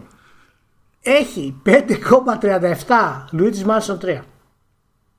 Super Mario Maker πάνω από 5 εκατομμύρια. Link's Awakening 4,19. Fire Emblem Three Houses 2,58. Είδες- αυτό, είναι πιο, χα- είδες- αυτό είναι πιο χαμηλό από όσο θα ήθελα. αλλά τέλος πάντων. 4,19. Είδες το remake; Fire Emblem Three Houses 2,58. Ring Fit Adventure. Λι- Λοιπόν, θα επιστρέψουμε στα remake μετά γιατί θα, θα- έχω εκνευριστεί πάρα πολύ. Ring Fit Adventure 2,17. Ring Fit Adventure 2,17. Ναι, ρε, εσύ, το Ring Fit Τι Adventure είναι ρε, εσύ; πάνω από Δηλαδή- double score από το Astral Chain. Αυτή η Platinum Είναι, είναι δεν τρομερό. μπορεί δηλαδή. να, να βγάλει ποτέ Μα τίποτα. δεν, ρε, φίλε. δεν ξέρω τι, πώς το κάνει αυτό, τι γίνεται. Και αν έχεις το θεό σου το Astral Chain πούλησε ελάχιστα παραπάνω ένα 0,3 από ένα 0,2 που πούλησε το, το Marvel Ultimate Alliance 3 το οποίο ήταν και πατατιά. Δεν ξέρω. Πάντως μιλάμε 9,2 δισεκατομμύρια πωλήσεις για τους, για τους 9 μήνες που τρέχουν αυτή τη στιγμή από την Nintendo. Για τώρα εδώ, Με- πότε, πότε βγήκε το. Πο... Α, αλήθεια τώρα, κάτσε πότε βγήκαν τα, τα Pokemon. 15 Νοεμβρίου. Σε 1,5 μήνα. σε 1,5 μήνα 16,06 εκατομμύρια. δηλαδή, έχει, ναι εντάξει, σε παρακαλώ. τώρα. Και Δηλαδή, φυσικά σου εντάξει, λέει, τι είπαμε. Αχά, ας βγάλουμε την υπηρεσία Pokemon Home που θα είναι συνδρομητική και θα θέλουμε πόσο είναι 25-30 δολάρια το χρόνο για να κάνετε τράπεζα στα Pokemon μεταξύ των παιχνιδιών μας. Γιατί όχι; Εν τω- Εν τω μεταξύ έχει 48%, 48% άνοδο από χρόνο σε χρόνο για τα digital της έτσι. Τα έσοδα της στο digital είναι πάνω 28,6% και αυτό το κομμάτι δηλαδή πλέον αρχίσει και το δουλεύει πάρα πολύ καλά σιγά σιγά Και είναι γνωστό βέβαια ότι οι τιμές της δεν είναι και οι καλύτερες, ούτε οι εκπτώσεις που έχεις στα digital services. Όχι, εκείνο το πλάνο με κάτι κουπόνια ψηφιακά και κάτι ναι, τέτοιο. Αυτό, ήταν, ναι, ναι, ναι, σκέψου, ναι. σκέψου δηλαδή να είχε και ανθρώπους που ξέρουν να το τρέχουν σωστά ναι. αυτό το πράγμα. Κάποια στιγμή θα το φτάσει, δεν μπορεί, ρε παιδί μου, αλλά το πάει πολύ αργά. κουπόνια μπορείς να το συλλάβεις. Κουπόνια, ψηφιακά. Δηλαδή από όλα αυτά μπορούσαν να σκεφτούν, σκεφτήκαν τα ψηφιακά δηλαδή, κουπόνια. Ανέβασε τις προβλέψεις για τα κέρδη. Ανέβασε τις προβλέψεις για τα κομμάτια για, για το Switch. Δηλαδή δεν καταλαβαίνω. Δεν καταλαβαίνω. Τέλος πάντων. Να είναι καλά εταιρεία. Περιμένουμε και άλλους τίτλους. Καλά πάμε. Δεν ξέρω. Έχεις να πεις ποτέ άλλο, να κάνεις κάποια ανάλυση για το θέμα. Πώς πώς το κόβεις δηλαδή. Πώς σου έρχεται. Ε, βασικά, πέρα από την πλάκα τώρα, προφανώς αυτό τώρα είναι για το από τότε που βγήκε έτσι. Είναι το, είναι το συνολικό. Ναι. Ποιο racing πουλάει σχεδόν 23 εκατομμύρια πλην του Mario Kart 8 Deluxe που είναι και στην ουσία πειραγμένο το Mario Kart του Wii U. Μην το λες racing θα, θα σε φάνε οι purists. Εντάξει, arcade racing είναι τώρα αυτό να το κάνουμε. Εντάξει. Και πιο fighting game που λέει 17,5 και κάτι πέρα από το Super Smash Bros. Ultimate που και αυτό σε βασικό επίπεδο έρχεται από το Wii U. Και θέλω μετά, ε, με βάση αυτό εντωμεταξύ, έτσι, είναι πάρα πολύ σημαντικό να φτάσουμε και πάλι στο ζήτημα με τα remake που σε εκνευρίζει. Γιατί τι θα μας πεις εδώ πέρα Φλαράκο που πήραμε τους τίτλους του Wii U; Τους πειράξαμε, εντάξει, βελτιώσαμε. Δεν είναι καθίσαμε και κοιτάζαμε τη, κοίτα, την πογιά στον τοίχο να στεγνώνει. Εντάξει, okay. Κοίτα, δεν είναι, δεν είναι επίσημα remakes. Δεν είναι επίσημα δεν είναι, remakes. Όχι, δεν είναι επίσημα remakes. Δεν είναι, δεν είναι του 2009 και του 2004 ας πούμε για να τους κάνουμε remakes. Δεν είναι επίσημα remakes. Αλλά Τι σχέση έχει το ένα που λες με το άλλο που λες; Δεν είναι του τότε και δεν είναι επίσημα remakes. Τι πάει να πει; Δηλαδή να είναι επίσημο ε, remake. Είναι, ε, δεν είναι επίσημα remakes αυτά ρε μάνο. Αυτά είναι καινούργιες κυκλοφορίες που τίθεται. Απλά στηρίζονται στα προηγούμενους τίτλους της Nintendo. Δεν είναι remake να πάρω ένα τίτλο που είναι 25 χρόνια πριν για να το φέρω σήμερα. Οπότε... Άλλο το ένα, άλλο το άλλο. Δηλαδή αυτό που κάνει η Nintendo είναι να βγάζει συνέχεια το ίδιο franchise. Αν θες να μου πεις ότι αυτό είναι ένα παρατεταμένο remake, θα το συζητήσουμε. Όχι, αυτό, αυτό άλλο. Αλλά κοίταξε, και η ίδια η Nintendo δεν βγήκε να πει Mario Kart 9. Είπε Mario Kart 8 Deluxe. Ναι, είναι το 8 Deluxe. Είναι αυτό που αν ζούσε το Wii U, ρε παιδί μου, θα είχε προλάβει και θα βγει εκεί. Θα ήταν έκδοση του ίδιου παιχνιδιού. Δεν θα ήταν και καλά, ξέρεις κάτι, δεν κάτι άλλο. Δεν είναι απίθανο, ναι, δεν, ναι, δεν είναι απίθανο. Δεν Α, αυτό, αυτό το πράγμα. Δηλαδή, μπορείς να συλλάβεις ότι άλλο ένα παιχνίδι του Wii U, έτσι. Μπορείς να συλλάβεις ότι στο Switch έχει πουλήσει ε, σχεδόν 6 εκατομμύρια το New Super Mario Bros. U Deluxe. Συνειδητοποιείς τι έχουν κάνει τα άτομα γενικά.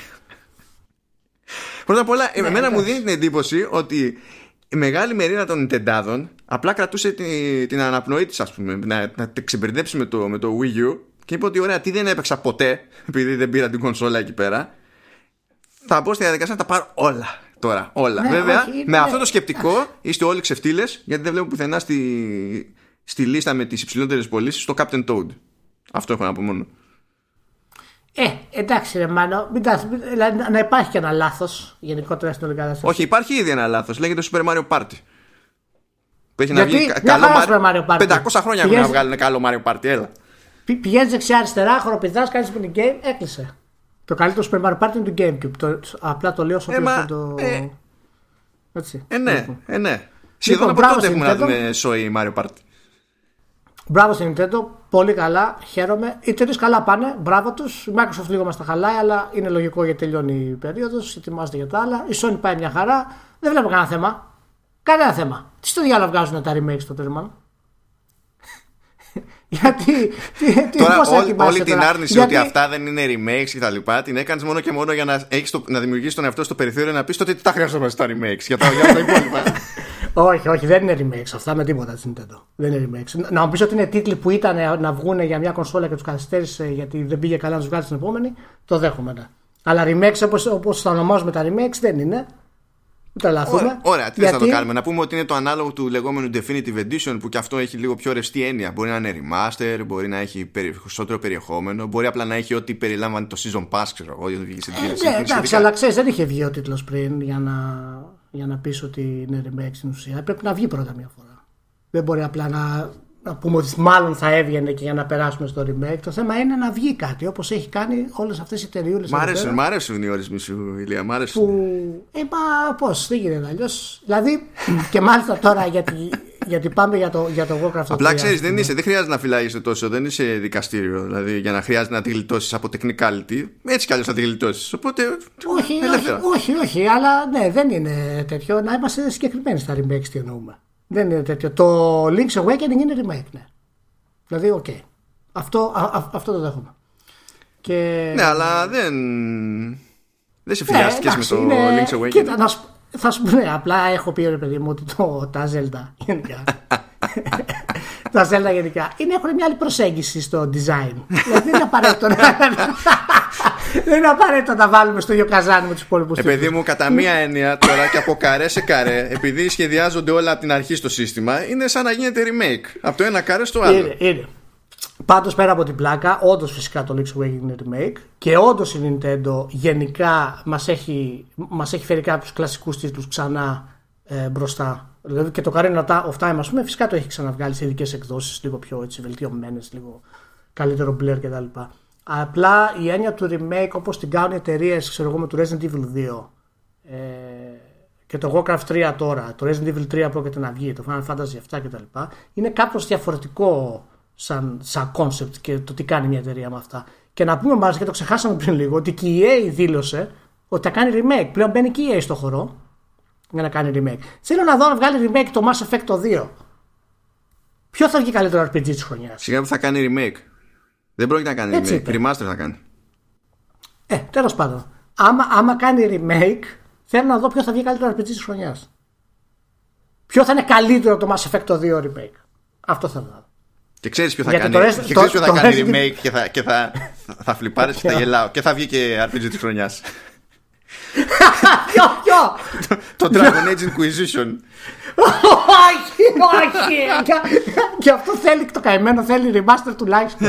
Το καημένο. Εκεί θα καταφέρουν να κάνουν κάποια τελείως άκυρη επιλογή, ας πούμε, απλά για να, για να μαζέψουμε εγκεφαλικά, να διευρύνουμε τη συλλογή. Ε, ναι, είναι, είναι πραγματικά.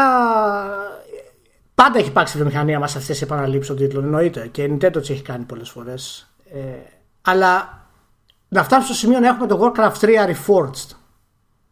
Μια εταιρεία η οποία είναι στο επίπεδο της Blizzard να κάνει marketing και να δείχνει τις βελτιώσεις που θα έχει ο τίτλος που είναι remake, πραγματικό remake και reforged και να μην τις βάζει στο τέλος μέσα να σου πω εγώ αυτό. Δε, ε, ε, εγώ δεν το θεωρώ δηλαδή, remake αυτό καν. Ναι, δεν δε ξέρω τι είναι. Δεν το, αυτό δεν, δεν το θεωρώ. Αυτό μου μοιάζει, δηλαδή, μέσα στο μυαλό μου κάνετε πολύ περισσότερο remaster γιατί είναι ένα πράγμα που πηγαίνει για όση πιστότητα και καλά μπορεί σε αυτό που ήταν. Ναι, είναι, αλλά ε, να σου πω κάτι. Που, είχε, και είχε... δεν προσπαθεί να αλλάξει, να, να εξυγχρονίσει η, τίποτα. Ενώ το remake υπονοεί δείξει... και έναν εξυγχρονισμό σε κάποια ναι, επίπεδα. Η, η, η εταιρεία είχε δείξει ότι θα έχει νέα σκηνοθεσία. Είχε δείξει cutscenes με νέα σκηνοθεσία και είχε προωθεί ο κόσμος πάρα πολύ. Αυτά δεν υπάρχουν. Έχει κρατήσει το προηγούμενο. Ναι, και... αλλά, άμα είχε, ναι, αλλά άμα τα έφτιαξε από την αρχή και έβαλε άλλο σκηνοθέτη, είναι νέα σκηνοθεσία. Ναι, όχι, όχι, δεν είναι. Κοίτα, σε, σε, σε, μια δικαστική αίθουσα θα περνούσε, θα την Εδώ μεταξύ έχει. Εκτός από τα bugs, crashes, hangups, όλα αυτά τα πράγματα για τα οποία η Blizzard είναι γνωστή πλέον. Ξεχάστε το, το παλιό, θα μπορούμε να πούμε είναι μέρος της Blizzard. Έτσι. Έχουν αλλάξει το Wii, το user interface, συγγνώμη το λέω Wii, και έχουν αλλάξει όχι μόνο το, ε, ξέρεις, το πώς συμπεριφέρονται οι μονάδες κτλ. Αλλά έχουν αλλάξει και του κλασικού Warcraft 3. Και δεν μπορείς να παίξεις καν το classic. Είναι επειδή είναι ιστορικότητα για να σώσουμε την ιστορικότητα των games τα, τα remakes. Δηλαδή ο κόσμος λέει δεν μ' άρεσε λέει το Reforged, θα κάνω install λέει το, το Warcraft 3 το Classic. Και δεν μπορεί. Οπότε ξέρεις τι θα γίνει μετά. Θα βγάλει Warcraft 3 Classic. Που θα είναι το πραγματικό το Classic. Μάλλον, λοιπόν, έβγαλε. Όπως έκανε, με, όπως, όπως έκανε με, το, με το StarCraft. Που μπορείς να παίξεις το StarCraft το legit, ας πούμε, κατά μία έννοια, αλλά έβγαλε και ένα περίπου remaster. Ε, ναι, έβγαλε και ένα απλά. Έχουν βγάλει τα αυτοματοποιημένα τουρνουά που είχε το Warcraft 3, τα clans, τα profiles, το, τα competitive ladders και ό,τι πλέον παιχνίδι σχεδιάσεις σε mod. Ναι, εκεί θα το πήγαινα κι εγώ, ναι. Καταλήγει εν τέλει, δεν σου ανήκει, αυτό είναι το κλείσιμο δηλαδή της κατάστασης, δεν σου ανήκει πλέον τίποτα. Έχει κάθε δικαίωμα η Blizzard να το κάνει ό,τι θέλει χωρίς να πάρεις εσύ τίποτα. Ναι, δεν, δεν χρειάζεται Ποτέ. καν να χρεωθεί, δηλαδή να, να αναγνωρίσει ότι ήταν δική σου δουλειά. Δηλαδή σου λέει ό,τι και να κάνεις, για να ξεκινήσεις να παίζεις το παιχνίδι πρέπει να δεχτείς στην ουσία ναι. τη, τη, σύμβαση τέλος πάντων. Okay. Ναι. Και ό,τι και να κάνεις, ό,τι μοντάρισμα και να κάνεις, θεωρεί αυτόματα ότι όλη σου η δουλειά της ανήκει. Όχι απλά Ακριβώς. μπορεί να τη χρησιμοποιήσει, ότι της ανήκει. Δηλαδή, αν προσπαθήσεις ναι, να της χρησιμοποιήσεις αλλού, θα σε κυνηγήσει. Δεν μπορείς. ναι, δηλαδή στην ουσία αποκλεί, παίρνει τα mods τα δικά σου τα custom maps και, τους, και, και, και, τα custom games που φτιάχνεις, τα παίρνεις για λογαριασμό της για να τα εκμεταλλευτεί. Μπορεί να τα βγάλει, ας πούμε, και να τα δίνει 50 λεπτά, ξέρω εγώ. για να παίζουν οι παίχτε. Και να είναι αλουνού η δημιουργία. Αυτό βέβαια μας πάει πίσω όταν είχε γίνει όλη η φάση με το Dota το 2 και τη Valve που είχαν πλακωθεί στα δικαστήρια για τα δικαιώματα. Και προφανώς η Blizzard σου λέει: Όχι, δεν θέλω να το ξαναπάθω κτλ. Αλλά σε παρακαλώ τώρα, δεν θέλω να το ξαναπάθω όταν έχεις ναι, απέναντι στο modern. Ε, το δεν θέλω να το ξαναπάθω και τι μπορώ να κάνω για να τη γλιτώσω. Ναι, διαφέρει από αυτό το πράγμα του στυλ. Α τα σκίσουμε όλα ώστε να μην υπάρχει κανένα περιθώριο στο σύμπαν ποτέ. Κανένας. Οτιδήποτε. ένα πράγμα. Εγώ, ναι, ε, ε, δεν έχω, μπορώ να ασχολήσω με εταιρεία για άπειρα πράγματα. Δεν με νοιάζουν για, για, και τα οικονομικά και τι επιλογές. Δεν τρελαίνομαι πολύ πλέον για αυτά τα πράγματα. Αλλά όταν μια εταιρεία πάει πίσω το user content, ε, δηλαδή αυτή την εποχή, εκεί τρελαίνομαι. Και όταν αυτή η εταιρεία είναι η Blizzard, που δημιούργησε την έννοια του content, επέτρεψε να γίνουν τα mods του Warcraft 3, η ίδια το επέτρεψε αυτό το πράγμα. Και γυρίζει αυτή τη στιγμή και κυκλοφορεί ένα reforce το οποίο είναι ό,τι να είναι και φυσικά ξέρεις, ε, το reforge του, του Warcraft 3 με το που το έβαλες στο, για να το αγοράσεις και τα λοιπά, έχει και δώρο pet για το World of Warcraft. Ε, καλά τώρα εντάξει. Απλά στο λέω. Να το ξέρεις. Δεν ξέρω αν το ξέρεις. Εντάξει, αυτά δεν, αυτά δεν πειράζουν. Αυτά είναι πτέσματα τώρα. Ε, έχει, ένα, έχει ένα πετάκι για το, για το Warcraft. Και είναι η όλη κατάσταση είναι tragic. Πραγματικά δεν ξέρω τι συμβαίνει στην Blizzard. Δεν ξέρω τι συμβαίνει στην Blizzard. Αυτοί ξέρουν μια χαρά τι συμβαίνει. Ναι, δεν ξέρω να μου πούνε και εμένα. όλα, όλα αυτά βλέπεις ότι είναι προέκταση μιας συγκεκριμένης λογικής η οποία όσο πάει και αναπτύσσεται εδώ και χρόνια. Δεν είναι αυτό που βλέπουμε πλέον από την Blizzard. Δεν είναι κόντρα χαρακτήρα σε σχέση με τις αμέσω προηγούμενες κινήσεις. Απλά, δε, απλά δεν γουστάρουμε να το χωνέψουμε. Ναι, αυτό μα, το θέμα ποιο είναι. Ότι έχει κάνει την ανακοίνωση του, του, του Diablo για τα κινητά με το περιβόητο. Μα καλά δεν έχει κινητά. Έγινε όλο το, όλο το μεγάλο πρόβλημα που δημιουργήθηκε με, τη, με την Κίνα και τον αποκλεισμό του πρωταθλητή. Φτάνει τώρα να βγάλει το Warcraft 3 Reforged το οποίο το περιμένει ο κόσμος πώς και πώς. Βέβαια, περιμένουμε ένα remake. Περιμένουμε. Δεν έχουμε, δεν έχουμε τίποτα να περιμένουμε από την Blizzard.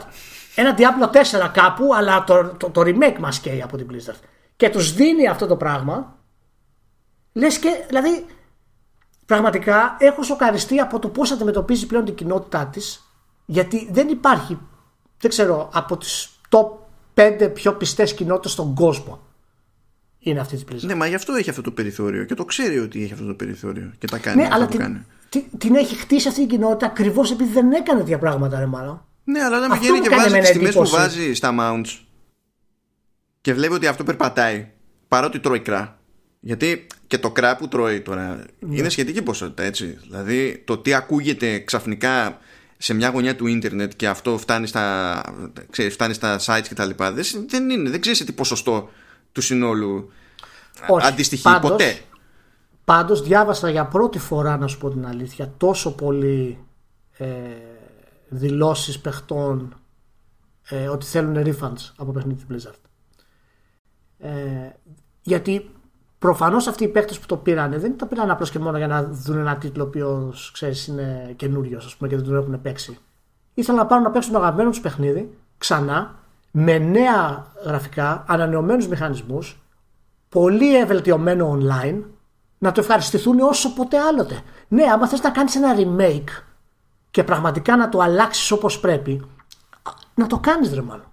Κάντο. Λίγα, εγώ σου λέω, το πήρανε, είπαν ωραία, τι μηχανή χρησιμοποιούμε τώρα. Έτσι, ωραία. Τι μπορούμε να πετύχουμε με αυτή τη μηχανή; Αυτά. Ναι, γιατί δεν έχει στηθεί ναι, για, για, την, για την άλλη τη δουλειά. Ε, θα φτιάξουμε και λίγο τους μηχανισμούς ώστε να λειτουργεί το πράγμα και ε, ναι. προχωράμε. Ε, Ναι, εντάξει, α πω κάτι. Στην περίπτωση λοιπόν που έχουν κάνει αυτό το πράγμα, είναι κάτι το οποίο είμαστε αναγκασμένοι πλέον να το περιμένουμε από την Blizzard. Αυτό μου λες στην ουσία. Γιατί εγώ δεν το σκεφτόμουν ποτέ ότι η Blizzard θα το έκανε αυτό το πράγμα. Αλλά πλέον φαίνεται ότι είναι κάτι το οποίο πρέπει να το περιμένουμε από την Blizzard. Δηλαδή, πώς δεν το περιμένουμε από την EA ότι ε, κατά πάσα πιθανότητα το παιχνιδάκι θα είναι OK, αλλά θα έχει πολλά microtransaction ή θα θέλει 14 πάτσα, ας πούμε, για να βγει. Ε, ναι. Ε, άρα, άρα πρέπει να το περιμένουμε γι' αυτό. Αυτό, αυτό είναι το νέο πρόσωπο της Blizzard δηλαδή. Ε, εδώ, Εκεί και, πάμε. εδώ και χρόνια είναι πλέον αυτό το νέο πρόσωπο της, της Blizzard. Εντάξει, δεν είναι εδώ και χρόνια, αλλά τα τελευταία δύο χρόνια έχει γίνει τόσο πολύ κόλαση. Α, ότι τελευταία- είχαν δείγματα. ότι Τελευταία είχαν δύο χρόνια δείγματα είναι που είχαμε. έσκασε το, το πράγμα. Γιατί πίεση μάζευε, μάζευε, μάζευε. Ναι, αλλά μάζευε. θέλω να πω ότι έχουμε φτάσει στο σημείο να πούμε ότι παιδιά αυτό είναι δηλαδή. Πλέον. Ε. Αυτό είναι. Όταν μαζεύεις τόσα δείγματα, κάποια στιγμή φτάνεις σε αυτό το σημείο να το πεις. Και να το δεχτείς. Σ' αρέσει, σ' αρέσει. Τι να γίνει. Να, να, να γράφει το Forbes τώρα Warcraft 3 Reforged is a disaster. δηλαδή, Ναι, ρε, εσύ. πού έχουμε φτάσει δηλαδή; να σου, Πού να σου πω έχουμε κάτι. φτάσει; Κάτσε, κάτσε, κάτσε, ρε Ηλία. Γιατί δηλαδή κάποιες αγαπημένες εταιρείες να έχουν ε, ανοσία σε τέτοιες σε τέτοιες παθογένειες; Όλοι πρέπει να είναι ίσοι σε τέτοια πράγματα. Να έχουν όλοι ίσες ευκαιρίες στην απόλυτη αποτυχία. Γιατί να διαλύεται Έτσι. μόνο η Bioware, ας πούμε; Να διαλυθεί και η Έτσι. Blizzard, ρε φίλε. Έτσι, Εκ των έσω κιόλας. Δεν φταίει κιόλας. Οι Bauer καημένοι πήγαν από πάνω και την τζακίζανε. η η Blizzard μόνη της διαλύεται. Εντάξει, τι, Δεν ξέρω- τι δεν να ξέρω γίνει. Είχε ο πραγματικά- καθένας την καλή του εποχή. Η Bioware είχε την εποχή του Μπόνο. Δεν η ξέρω. Blizzard είχε τα δικά της εκεί πέρα. Εντάξει, τι, δεν τι ξέρω, να πραγματικά. κάνουμε. δεν ξέρω. Δεν ξέρω, δεν ξέρω. Δεν ξέρω τι πρόκειται να γίνει. Τέλος πάντων. Ε, λοιπόν, ε, άσε τώρα να το φέρω λαό λαό έτσι όπως πρέπει για να φτάσουμε, ξε- να ξεφύγουμε, να ξεπληθεί λίγο η παράκμη. Ναι. Πρώτα θα ξεπληθεί αυτού του τύπου η παράκμη με άλλου είδους παράκμη. Τρώει καλά λοιπόν η Google για το Stadia, ναι. απίστευτο, γιατί λέει δεν προστίθεται ξέρω εγώ τίτλοι με ένα αριθμό κάτι, ξέρω εγώ είναι τρεις και ο κούκος. Και το λέει αυτό, το διαμαρτύρεται ο κόσμος και διαμαρτύρεται φυσικά στο, στο platform holder. Είναι απολύτως λογικό. Και ο platform holder, τι λέει η Λία σε αυτή την περίπτωση, λέει ότι εντάξει παιδιά, είναι θέμα των publishers να ανακοινώνουν τίτλους. Δηλαδή εμείς φτιάξαμε μια πλατφόρμα την πήγαμε στο, στο πάρκο εκεί που έχει σειρματόπλεγμα που είναι για τα σκυλιά. Τα, Α, την, ε, την, αυτές την είναι αφήσαμε μέσα. κλασικές- Αυτά είναι τα κλασικά πάρκα των πλατφορμών. Ναι, ναι. Τα λεγόμενα. Δεν ξέρω αν τα- αν δεν τα ξέρετε. Έτσι. Υπάρχουν πάρκα πλατφορμών λέγονται. Για Ναι, πάμε. γιατί πη- πηγαίνουμε και τις αφήνουμε εκεί πέρα να βοσκήσουν ανέμελα και περιμένουμε να δούμε, ρε παιδί μου, θα καταφέρουν να κοινωνικοποιηθούν από μόνες τους. Θα κάνουν σχέσεις με άλλες πλατφόρμες. θα καταφέρουν να πείσουν κάποιο μοιραστικό ότι δικαιούνται και το δικό του χάδι παύλα παιχνίδι. Υπάρχει ένα κάτι. Μπορεί να έχουν ψυχολογικά οι πλατφόρμες. Μπορεί να χρειάζονται υποστήριξη. Πρέπει κάπως να τις δούμε. Δεν γίνεται. ακριβώς. Μπράβο, μπράβο. Όχι, Ωραία, πάρε. ωραία. Μπράβο, μπράβο. Είναι φάση, στη- γιατί, γιατί δεν έχετε παιχνίδια; Ε, δεν είναι δικό μας θέμα να κοινώνουμε παιχνίδια. Platform Ω, holder. α, Όχι, ε, μα εντωμεταξύ, άντε και εγώ σου λέω ότι ναι.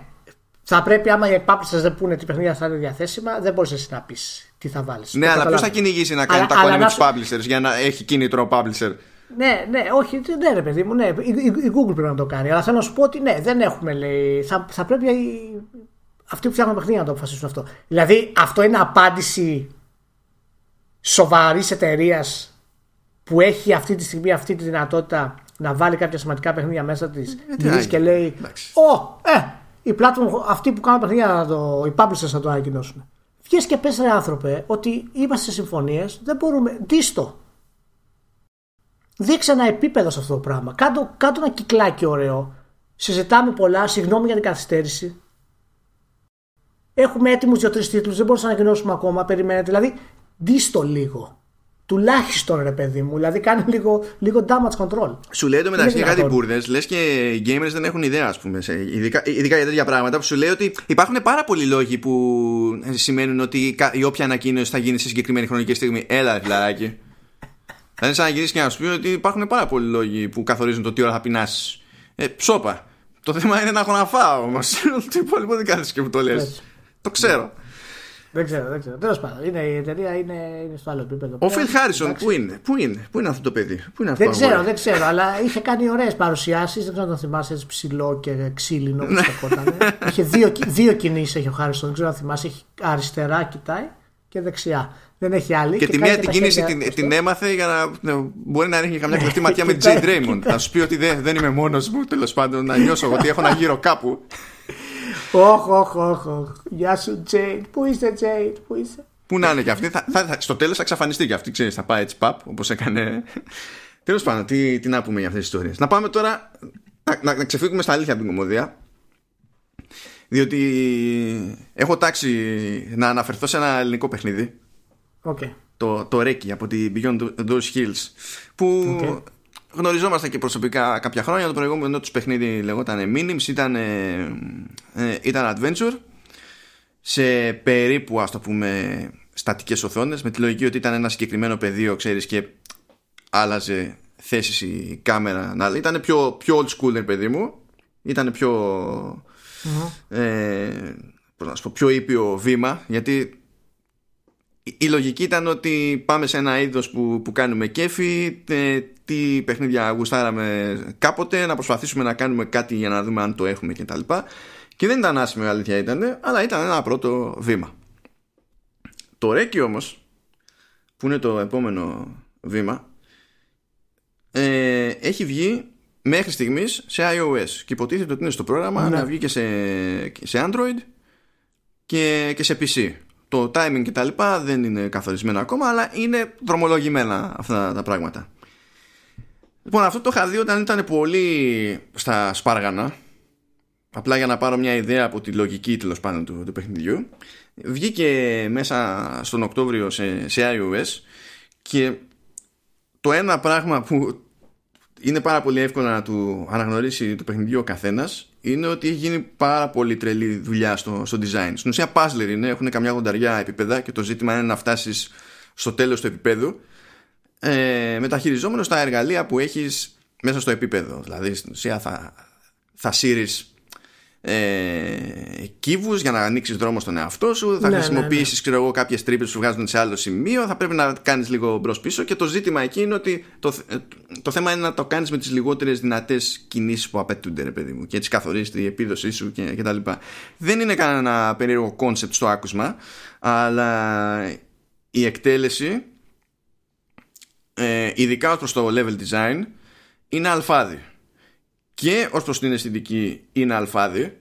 Και τουλάχιστον χάρηκα που ενώ το πίστευα εγώ έτσι κι αλλιώς με όσα είχα δει ε, αποδείχθηκε ότι δεν ήμουν ψυχοπαθής ούτε ήταν ζήτημα ότι και καλά ξέρω τη, την ομάδα που το φτιάχνει και, και τα συναφή. Γιατί με το που βγαίνει το παιχνίδι με το που βγαίνει λίγο αργότερα το, το editorial team του Apple το σταμπάρει και το κάνει feature στο, στο App Store που εκεί δεν έχεις επιλογή, δηλαδή απλά στο σήμα της είναι η Apple. Δεν σε ρωτάει καν. Και ναι. πέρασε ένα διάστημα εντάξει από αυτό και τώρα αυτές τις μέρες πριν την περασμένη εβδομάδα ε, στην ουσία έκανε μια σούμα πάλι το editorial team της Apple με, με τέτοιου είδους puzzlers και όχι απλά περιλαμβάνει το Reiki αλλά στη λίστα το έχει βάλει και πάνω πάνω Δηλαδή το πρώτο πράγμα που θα δεις σκρολάροντα το αφιέρωμα που έχει κάνει, σε όποια πλατφόρμα και αν μπει στο, στο App Store και πετύχεις αυτό το αφιέρωμα, είναι φορά παρτίδα, είναι πρώτο. Όχι, είναι...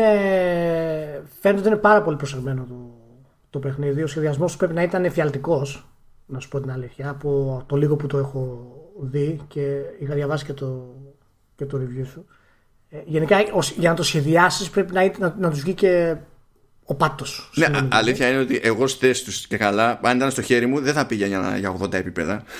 ναι, δηλαδή, εντάξει, θα δηλαδή, δηλαδή φαίνεται αυτό το πράγμα, γιατί όταν ξεκινάει σε ένα επίπεδο και έχει μια απλότητα και καταλαβαίνεις τους μηχανισμούς σιγά σιγά και ότι αυτό θα επεκταθεί σε 80 επίπεδα και πρέπει σιγά σιγά να βρεις όλο και κάτι πιο έξυπνο και πιο πολύπλοκο και πιο πολύπλοκο.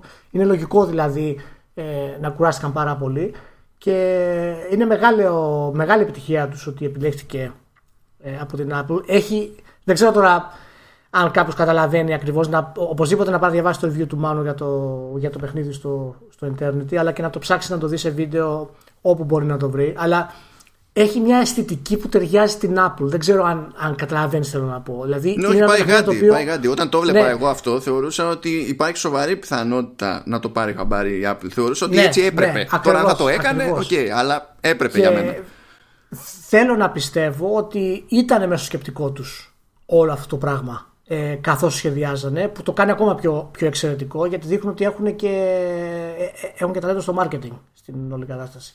Οπότε μπράβο και περιμένω πολύ καλύτερα πράγματα από, από τα παιδιά πλέον. Ελπίζω να αλλάξουν και πορεία λίγο γιατί να ξεκάνω άλλους 80 πίσει σε ένα καινούριο θα, θα διαλυθούν, είμαι σίγουρος. όχι, όχι. Δε...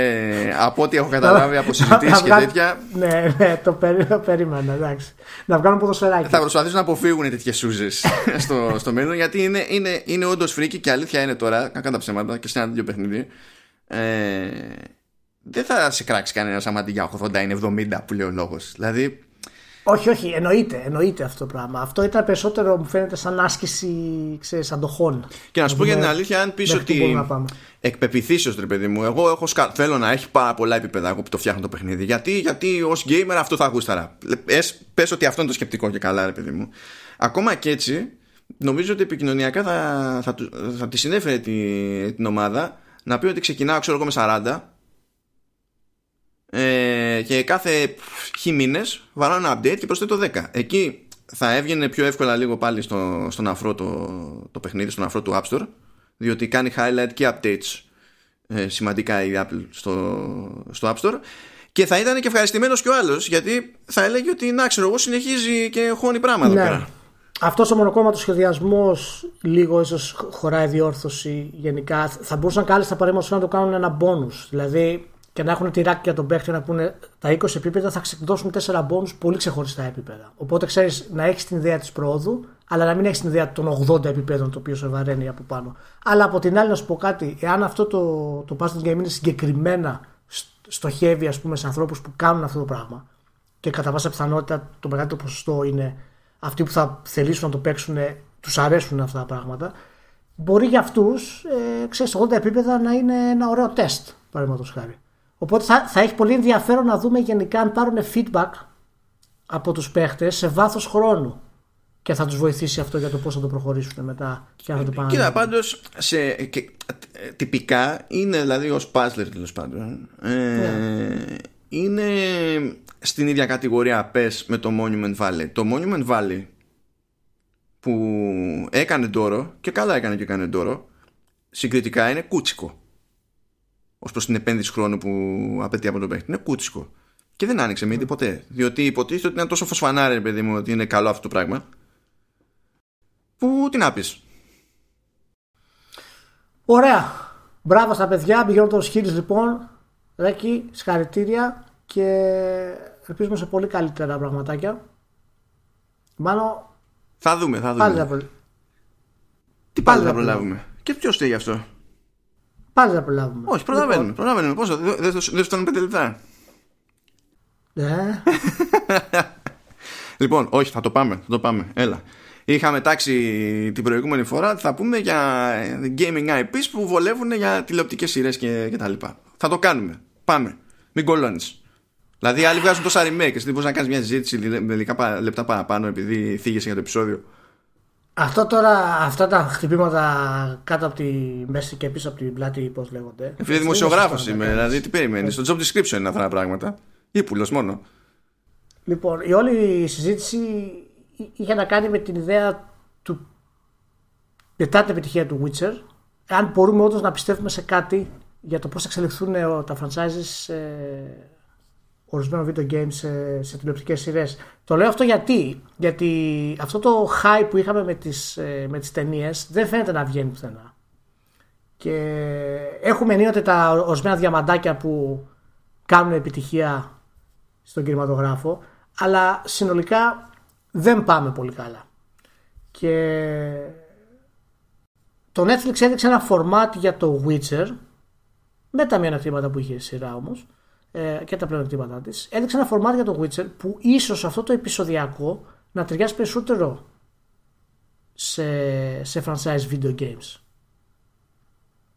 Και τα video games ουσιαστικά ακριβώς επειδή είναι μεγάλα, ιδιαίτερα όταν μιλάμε για RPGs ή για action adventure παιχνίδια, χρειάζονται αυτή τη διάρκεια για να μείνουν στο κεφάλι του, του παίχτη. Και έχω την εντύπωση ότι αν πέψουν τα χαρτιά τους καλά ορισμένες εταιρείες, ίσως δούμε κάποιες σειρές video games να γίνονται πολύ καλές τηλεοπτικές σειρές στο μέλλον. Μάλλον. Και δεν χρειάζεται καν να αναφέρω όταν λέω για προβλήματα κινηματογραφικά όλο το όλο φιάσκο του Uncharted το οποίο ακόμα πηγαίνει πέρα δόθε για τη Sony και δεν έχει καταφέρει να βγάλει πουθενά. Νομίζω το Uncharted ότι είναι, τέτοιο, ότι είναι πλέον ατραξιόν στη Disneyland και είναι σκηνοθέτες και περιμένουν στην ουρά ναι. για να κάνει ο καθένας τη γύρα και μετά να φύγουν. Και όταν ένα τέτοιο franchise με τέτοια επιτυχία με τη Sony από πίσω έχει τόσα προβλήματα να, να βγει κινηματογραφικά τόσα χρόνια γιατί δεν έγινε πριν 6 μήνες και, και... και συγγνώμη, συγγνώμη κιόλας συγγνώμη.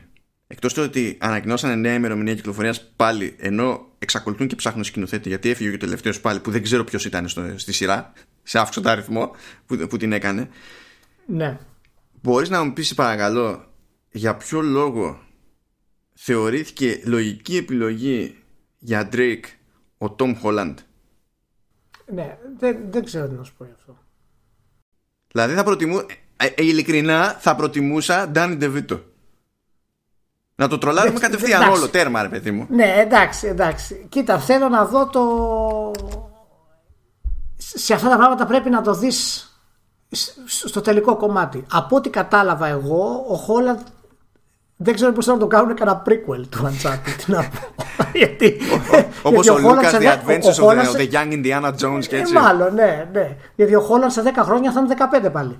δηλαδή δεν έχει να κάνει το παιδί.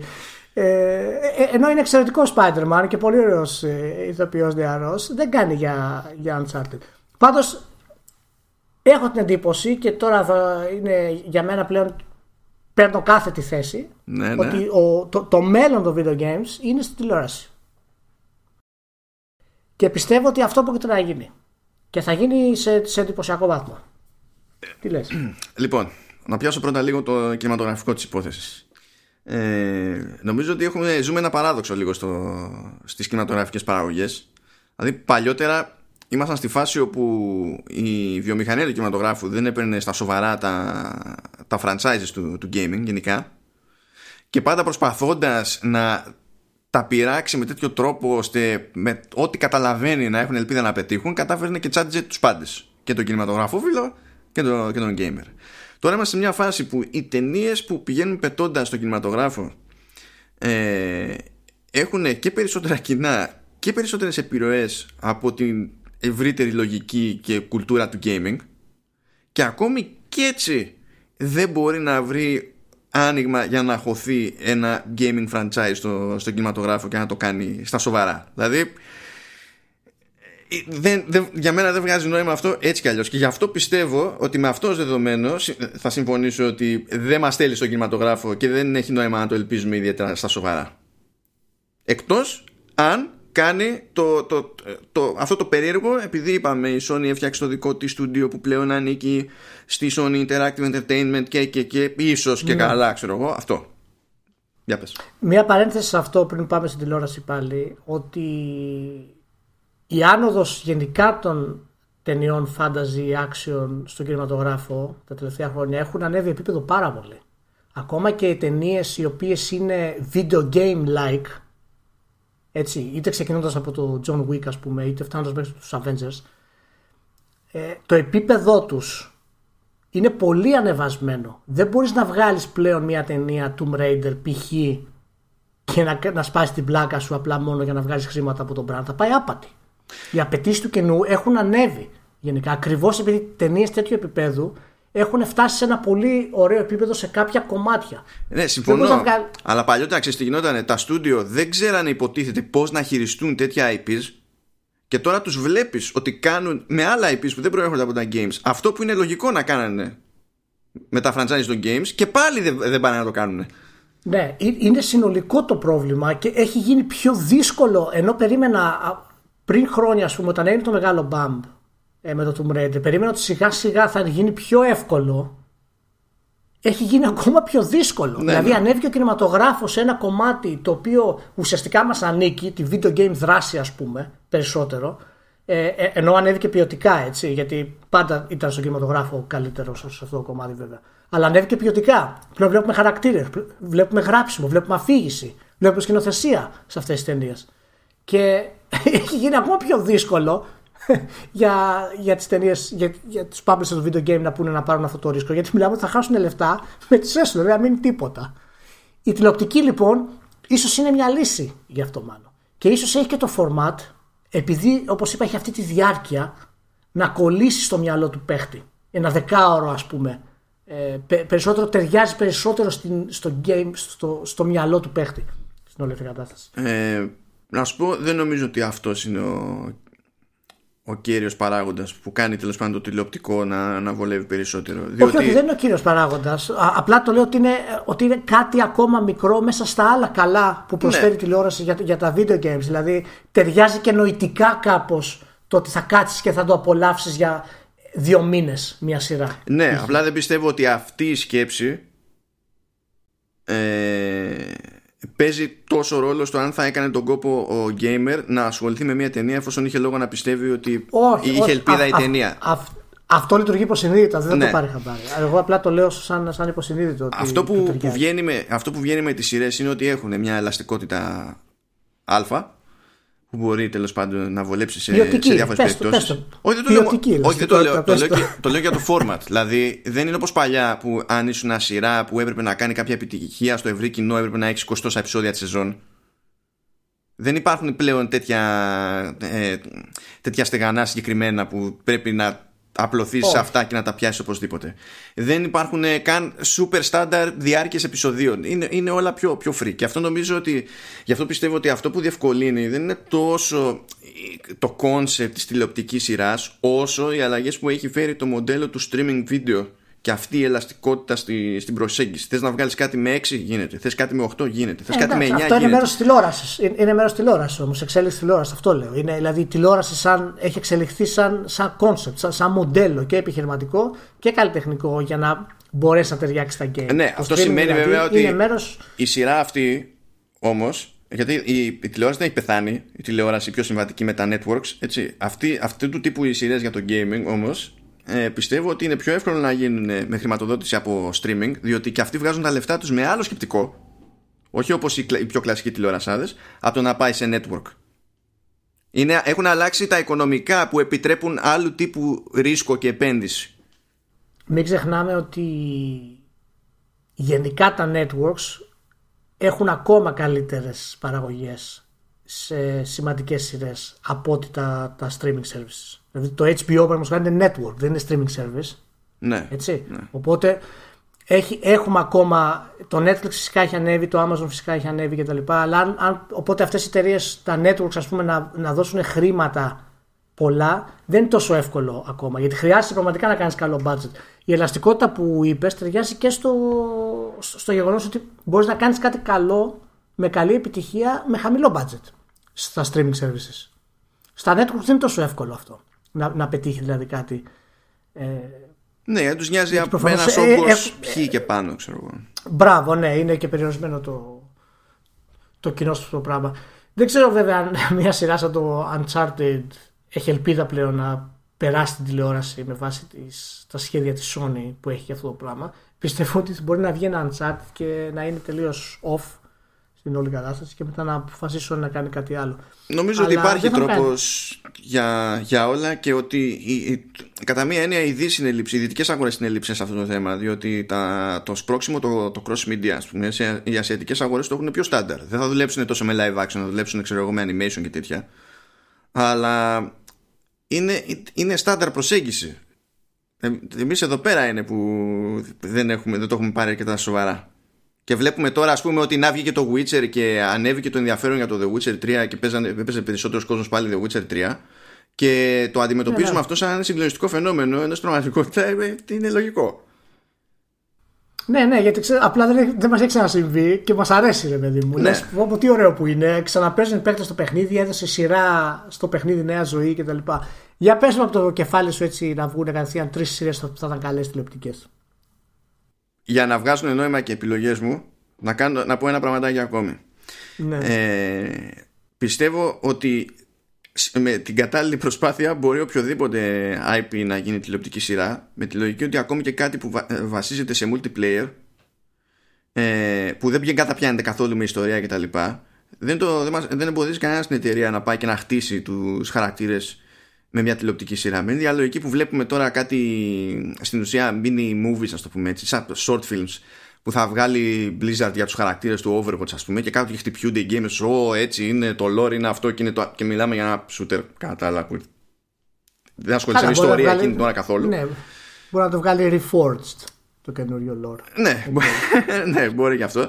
Ε, δηλαδή δεν είναι ανάγκη να, ε, να βασιστούμε τελικά σε ένα EP το οποίο έχει έτοιμο zoom για αφήγηση ναι, αλλά ποια είναι αυτά που έχουν έτοιμο zoom για αφήγηση που είναι τουμπάνα; Να βγουν σειρές. Πες μου τρία, τα οποία θα ήταν τα καλύτερα. Λοιπόν, θα ξεκινήσουμε με μία επιλογή μου που θα την, θα την αναφέρω διότι ξέρω ότι αλλιώς δεν πρόκειται να δω ποτέ το τέλος. Okay. Θα, πρέπει να είναι λοιπόν το Shenmue για να φτάσουμε στο τέλος. Α μην βγουν άλλα παιχνίδια, δεν πειράζει. Μάνο, ε, μάνο, είπαμε να είναι ρεαλιστικό αυτό που λες όμως. Ε, φίλε, να σου πω, ε, πιο, θα, πιο λίγα λεφτά βγαίνει το Shenmue. Όχι αυτό δεν έχει ειδικά ιστορίες και δεν ξέρω και εγώ τι. Εντάξει, θα... Όχι αυτό που θες στην, στην καρδιά σου μέσα. Ποιος θα δώσει λεφτά να βγει το Shenmue στην τηλεοπτική σειρά; Εγώ δίνω, δεν έχω πρόβλημα. λοιπόν. Ε, ε, δεν είπα και ντου, Shenmue είπα. Δηλαδή το, είναι πιο εύκολο, όπως και να το κάνεις το ρημάδι. Είναι εύκολο. Ενώ δεν μπορείς να πεις στα σοβαρά, ας κάνουμε ένα Final Fantasy, δεν θα σε πάρει κανένα σοβαρά. Δεν γίνεται αυτό το πράγμα τώρα. Γιατί με τα μυαλά που κουβαλάει Square Enix δεν, δεν πρόκειται. Ε, ένα πράγμα που θα δηλαδή να πιάσουμε από franchises που τέλος πάντων έχουν και ένα εκτόπισμα για να κάνουν και λίγο ντόρο, έτσι. Το μοναδικό πράγμα που θα μπορούσε να γίνει στα σοβαρά και να έχει να κάνει με Nintendo, το μοναδικό πράγμα είναι Zelda. Αυτό θα μπορούσε να λειτουργήσει. Από, από Microsoft οι, επιλογ, οι επιλογές είναι δύο οι προφανείς σε αυτή την περίπτωση. Είναι Halo και Gears. Και από Sony είναι λίγο και κουτσιμάρια στην όλη φάση. Ίσως κιόλας όσο ηλίθιο και να ακούγεται από Sony ίσως να είναι λίγο πιο εύκολο να έκανε το Infamous. Να, να πούμε ότι μιλάμε για live action ναι για live action μιλάμε ναι. δεν μιλάμε για, για anime έτσι; Όχι, όχι, όχι, όχι. Ναι. Μιλάμε για live action. Infamous, λες; Όχι, το λέω με τη λογική ότι για το Zelda, ας πούμε, που έχει ένα πλαίσιο που είναι, που είναι fantasy και έχει μπλέξει σε κάποιο βαθμό και το Netflix ο ίδιο, με Dark Crystal και τέτοια. Υπάρχει τρόπος. Υπάρχει τρόπος να το κάνεις αυτό το πράγμα. Πώς βέβαια θα το, θα το κάνεις να μην μιλάει ποτέ ο Link, απλά θα κάνεις σειρά χωρίς το Link. θα ψάχνουν όλοι το Hero of Time. Αλλά υπάρχει τρόπος τέλος πάντων. Ωραία. Ε, ε, εγώ θα πω, θα επιστρέψω στο κλασικό το οποίο είναι το, το, το Tomb Raider. Πιστεύω ότι το Tomb Raider μπορεί να κάνει εξαιρετική ε, τηλεοπτική σειρά. Ε, έχει το brand, έχει το lore από πίσω, έχει την ιδέα του adventure. Μπορεί να τα κάνει πολύ ωραία η τηλεοπτική σειρά για το Tomb Raider. Και δεύτερο θα πω είναι το Deus Ex. και καλά. Είναι ένα sci-fi super, έχει ακριβώς ό,τι χρειάζεται, δεν χρειάζεται πολλά λεφτά όχι, όχι χρειάζεται πολλά λεφτά. Απλά επειδή σκέφτεσαι ότι υπάρχουν παραδείγματα ε, τύπου Altered Carbon και τα λοιπά, λες ότι άμα κάποιος ναι, θέλει, ναι, ναι. γίνεται. και το ξέρουμε ότι γίνεται. Ε, το Witcher, να σου πω κάτι, δεν περίμενα ότι θα είναι καλή σειρά. Μάλλον, όχι καλή, ότι κάποιος θα έδινε χρήματα να βγει, γιατί τα φάντα γενικά πάντα είναι, έχουν ρίσκο αρκετά μεγάλο. Ε, Παρ' όλα αυτά, okay, έγινε το, το Witcher και η, η τρίτη σειρά πραγματικά που πιστεύω ότι θα είχε νόημα να γίνει θα ήταν ένα Mass Effect. Πιστεύω ότι, ότι ειδικά το Mass Effect επειδή ακριβώς έχει lore ε, που μπορεί να πιάσει ας πούμε το, να μας πιάσει να μας τρελάνει τα μυαλά σε όλα τα επίπεδα ε, είναι ok. Απλά το Mass Effect για να γίνει σωστά καταλαβαίνεις ότι θέλει λεφτά, θέλει, θέλει, θέλει λεφτά αυτό. Γιατί εσύ, το, εσύ λες Mass Effect επειδή σκέφτεσαι από πίσω Battlestar Galactica δηλαδή, εντάξει, το καταλαβαίνω, δηλαδή και γίνεται στο, να πατήσεις ναι, ένα, και, σε ένα μοτίβο και, και, είναι ένα κομμάτι το οποίο, το οποίο έχει αρχίσει και ανεβαίνει το Expanse ας πούμε έχει γεμίσει ένα κενό που έχουμε αλλά δεν έχουμε sci-fi στην ουσία σειρές. το Picard τώρα ξεκίνησε το οποίο μου άρεσε πάρα πολύ το πρώτο επεισόδιο ναι, το, το Expanse έχει, θέλει λιγότερα λεφτά από ό,τι θέλει το Mass Effect για να στάθει όπως πρέπει. Το Expanse ναι, είναι πιο safe ναι, επιλογή στην πραγματικότητα. Ε, μα, είναι, μα είναι safe επιλογής στην ουσία. Ναι. Αλλά το Mass Effect θέλει αρκετά χρήματα. Απλά έχει από πίσω τη μεγάλη εταιρεία, έχει ένα brand δυνατό και πιστεύω ότι θα ήταν καλή ευκαιρία. Ένα κοτόρ γίνεται. Ένα που έχει, που έχει ζουμί. Κάθομαστε και ασχολούμαστε με το πώς θα καταφέρουμε μια, μια πρώην ταινία για τον Obi-Wan να γίνει σειρά και δεν ξέρω και εγώ τι. Μπορούμε να κάνουμε το κοτόρ και να το παρατήσουμε εκεί πέρα. Μακάρι, μακάρι, μακάρι. Τώρα έχουμε δικό μας network. Μπορεί να το κάνει η Disney, μάλλον. Δεν το ξέρεις. Α, και Need for Speed μπορεί να γίνει, ε. Τρομερό. Εντάξει, αφού έτσι κι αλλιώς βγάζει τα παιχνίδια με υπόθεση. Πώς δεν με τσόντα με υπόθεση, αυτό το πράγμα. με αυτό. Θα έχει αυτοκίνητα και θα τρέχουν, θα έχουν κόντρες. Ναι, και κάποιος θα ε... έχει βρεθεί σε δύσκολη θέση από σπόντα γιατί θα εκβιάζουν τον αδερφό του, ξέρω εγώ, και θα γίνεται έτσι, ναι. Δηλαδή... ναι, ναι, πολύ ωραίο. Θέλω να δω από τις μεγαλύτερες αποτυχίες που μπορούν να βγουν ποτέ θα ήταν το Grand Theft Auto. Είναι δεδομένος δηλαδή για μένα αυτό το πράγμα. Θα έχει πάρα πολύ γέλιο. Γιατί θα πρέπει στην ουσία να κλείσει αυτοκίνητα. Δεν μπορεί να κάνεις ταινία και απλά να κάνεις ένα σενάριο. Πρέπει ο ηθοποιός κάθε μισή ώρα να κλέβει τρία-τέσσερα αυτοκίνητα. Ε, να όχι, βγάζει απ' έξω τον ε, οδηγό και να μπαίνει μέσα, ρε μάνο. Δεν είναι ε, όχι, όχι, δεν το δέχομαι αλλιώς εγώ. Δεν το δέχομαι εγώ. Μα, να, Πρέπει να είναι πιστό στο, στο concept. Μα να σου πω κάτι, είναι, να... είναι σαν να λες ότι επειδή στο Breaking Bad το, κάθονται και φτιάχνουν ναρκωτικά και τα πουλάνε, ότι για να λειτουργεί ένα επεισόδιο πρέπει να, οπωσδήποτε να τους δίνει κάτι και λίγο να φτιάχνουν και να πουλάνε ναρκωτικά. Δεν είναι. Όχι, όχι, δεν είναι. Χρειάζεται οπωσδήποτε το, το, το, το Grand Theft να λειτουργεί έτσι μάλλον. Πρέπει να βγάζεις έξω τον οδηγό. Πρέπει επίσης να, πρέπει να στρίβεις εντωμεταξύ, επίσης πρέπει να στρίβεις σαν ρομπότ. Δεν μπορεί ο ηθοποιός να έχει το, το πλήρη έλεγχο των κινήσεων του. Λοιπόν, πρέπει να στρίβει. Τώρα που είπες για στροφές και ρομπότ. Και αριστερά, σαν ρομποτάκι. Τώρα που είπες για στροφές, αριστερά, δεξιά, ρομπότ κτλ. Resident Evil μπορεί να γίνει. Το έχω δει ότι μπορεί να γίνει. Εντάξει, δεκτό. Έχω, Έχω, έχω, συγκεκριμένη σειρά στο μυαλό μου που ήταν ό,τι πιο κοντινότερο είχα πετύχει στη τέτοια φάση και μπορεί να λειτουργήσει αυτό το πράγμα. Ακόμη και χωρίς άπειρα λεφτά, μπορεί να λειτουργήσει και να βγει. Καλύτερα να κάνουν remake. Ε, τη σειρά παρά να κάνουν remakes. Εγώ αυτό ξέρω. Δώστε λεφτά να κάνουν τα remake. Ούτε σαν στα ζόμπι, ρε μάνο, τι λεφτά χρειάζεται. Δηλαδή, ζόμπι και εγώ σου φτιάχνω μια μάσκα και σε βάζω και σε κάνω ζόμπι. Σιγά το δύσκολο πλέον. Το πιο εύκολο πράγμα να κάνεις το ζόμπι. Ναι. Πάντως, επειδή είπα ότι έχω συγκεκριμένο παράδειγμα στο μυαλό μου, ναι. Εννοείται ότι δεν αναφέρουμε στα The Walking Dead. δεν αναφέρουμε καν σε αυτά που είναι η προφανή σκέψη και σύνδεση που μπορεί να κάνει κάποιος. Δεν αναφέρουμε. Αναφέρουμε σε ένα άλλο που πήγε πιο άπατο, αλλά είχε το σωστό κλίμα για Resident. Το οποίο φυσικά και δεν θυμάμαι, θα φροντίσω να βάλω το link στο, στο το, ναι. Και γιατί δεν είπαμε, δηλαδή κάναμε ολόκληρη κουβέντα για Wizards of the Coast και δεν είπαμε για DD, ρε φίλε. Το DD το κάνεις ό,τι θέλεις. Που στην πραγματικότητα δεν το κάνεις ό,τι θέλεις. Θα βγει μια σειρά με το Dressed Because Reasons ναι, απλά ξέρεις, επειδή ξέρουμε τι έχουν, που έχουν πάει ταινίες Dungeons Dragons, ευχαριστώ δεν θα πάρω ούτε σε σειρά. Ταινίες, για σειρές λέμε τώρα. Σειρές, άλλαξε η πραγματικότητα. Οι σειρές είναι άλλο καπέλο. Δεν βγαίνουν πάνω αυτό. Έχω χάσει κάθε ελπίδα για Dungeons Dragons σε live action, οπότε άστο. Κρίμα. Δεν ξέρω. Κρίμα. Δεν ξέρω ναι, γιατί είναι, είσαι εσύ ο απεσιόδοξος σε αυτό το επεισόδιο. Δεν μπορώ να καταλάβω. Δεν είμαι απεσιόδοξος, είμαι ρεαλιστής γιατί κρίνοντας από, τα, από την πορεία του Dungeons Dragons γενικά δεν βλέπω τη προκοπή ε, κατάσταση. Τι να πω. Λοιπόν, πάρα πολύ ωραία. Κλείνει το επεισόδιο. Εντάξει, Ευχαριστούμε πάρα πολύ που ήσασταν μαζί. Κάναμε και τη συζητησούλα αυτή στο τέλος πολύ ωραία. Δεν θυμάμαι καν τι είπαμε στην αρχή του επεισοδίου, αλλά τι να κάνουμε τώρα, έτσι είναι η κατάσταση. Εδώ μεταξύ, στην αρχή, πριν ξεκινήσουμε την ηχογράφηση, έχεις θέμα με τη σειρά, τη διαδοχή των θεμάτων; Όχι, δηλαδή είναι, το, το αφήνεις πάνω μου; Ναι, με την πρώτη κίνηση με το ξεκινάμε και ανοίγει θέμα μόνος του. και αρχίζει κάνεις τι μεταβάσει μόνος του μετά, ό,τι να είναι. Όχι, δεν, δεν, δεν έκανα. Ε, μάλλον, ήταν οργανικό το πώς ξεκίνησε. Κάτι, άμα το ακούσεις, δηλαδή, κάπως οργανικά μπήκαμε στην EA. Δεν το ξεκίνησα εγώ. Αυτό δεν θυμάσαι καν τι είπαμε στην αρχή. Τι κάπως οργανικά μπήκαμε. Για την EA είπαμε. για την EA είπαμε. Και, και ήταν μάλιστα να πούμε για το θέμα το. για τις τηλεοπτικές σειρές στην αρχή. Και μου το στέρισες αυτό. Να πω. Τι έκανα, τι έκανα, και... λέει; Τι έκανα; Είχα πει, στο προηγούμενο, είχα πει στο προηγούμενο podcast ότι θα ξεκινήσουμε αυτό το θέμα και τελικά με καθυστέρησες και με πήγες στο τέλος. Να σημειωθεί αυτό το πράγμα, έτσι. Εντάξει, είσαι τεράστιος αλήτης, ψεύτης ολκής.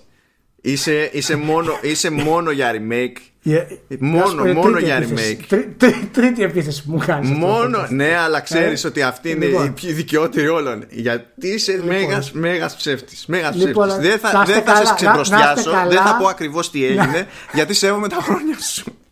Να, είστε, να είστε καλά, πολύ ωραία, όλα καλά. Να έχετε μια σούπερ εβδομάδα. Γεια χαρά.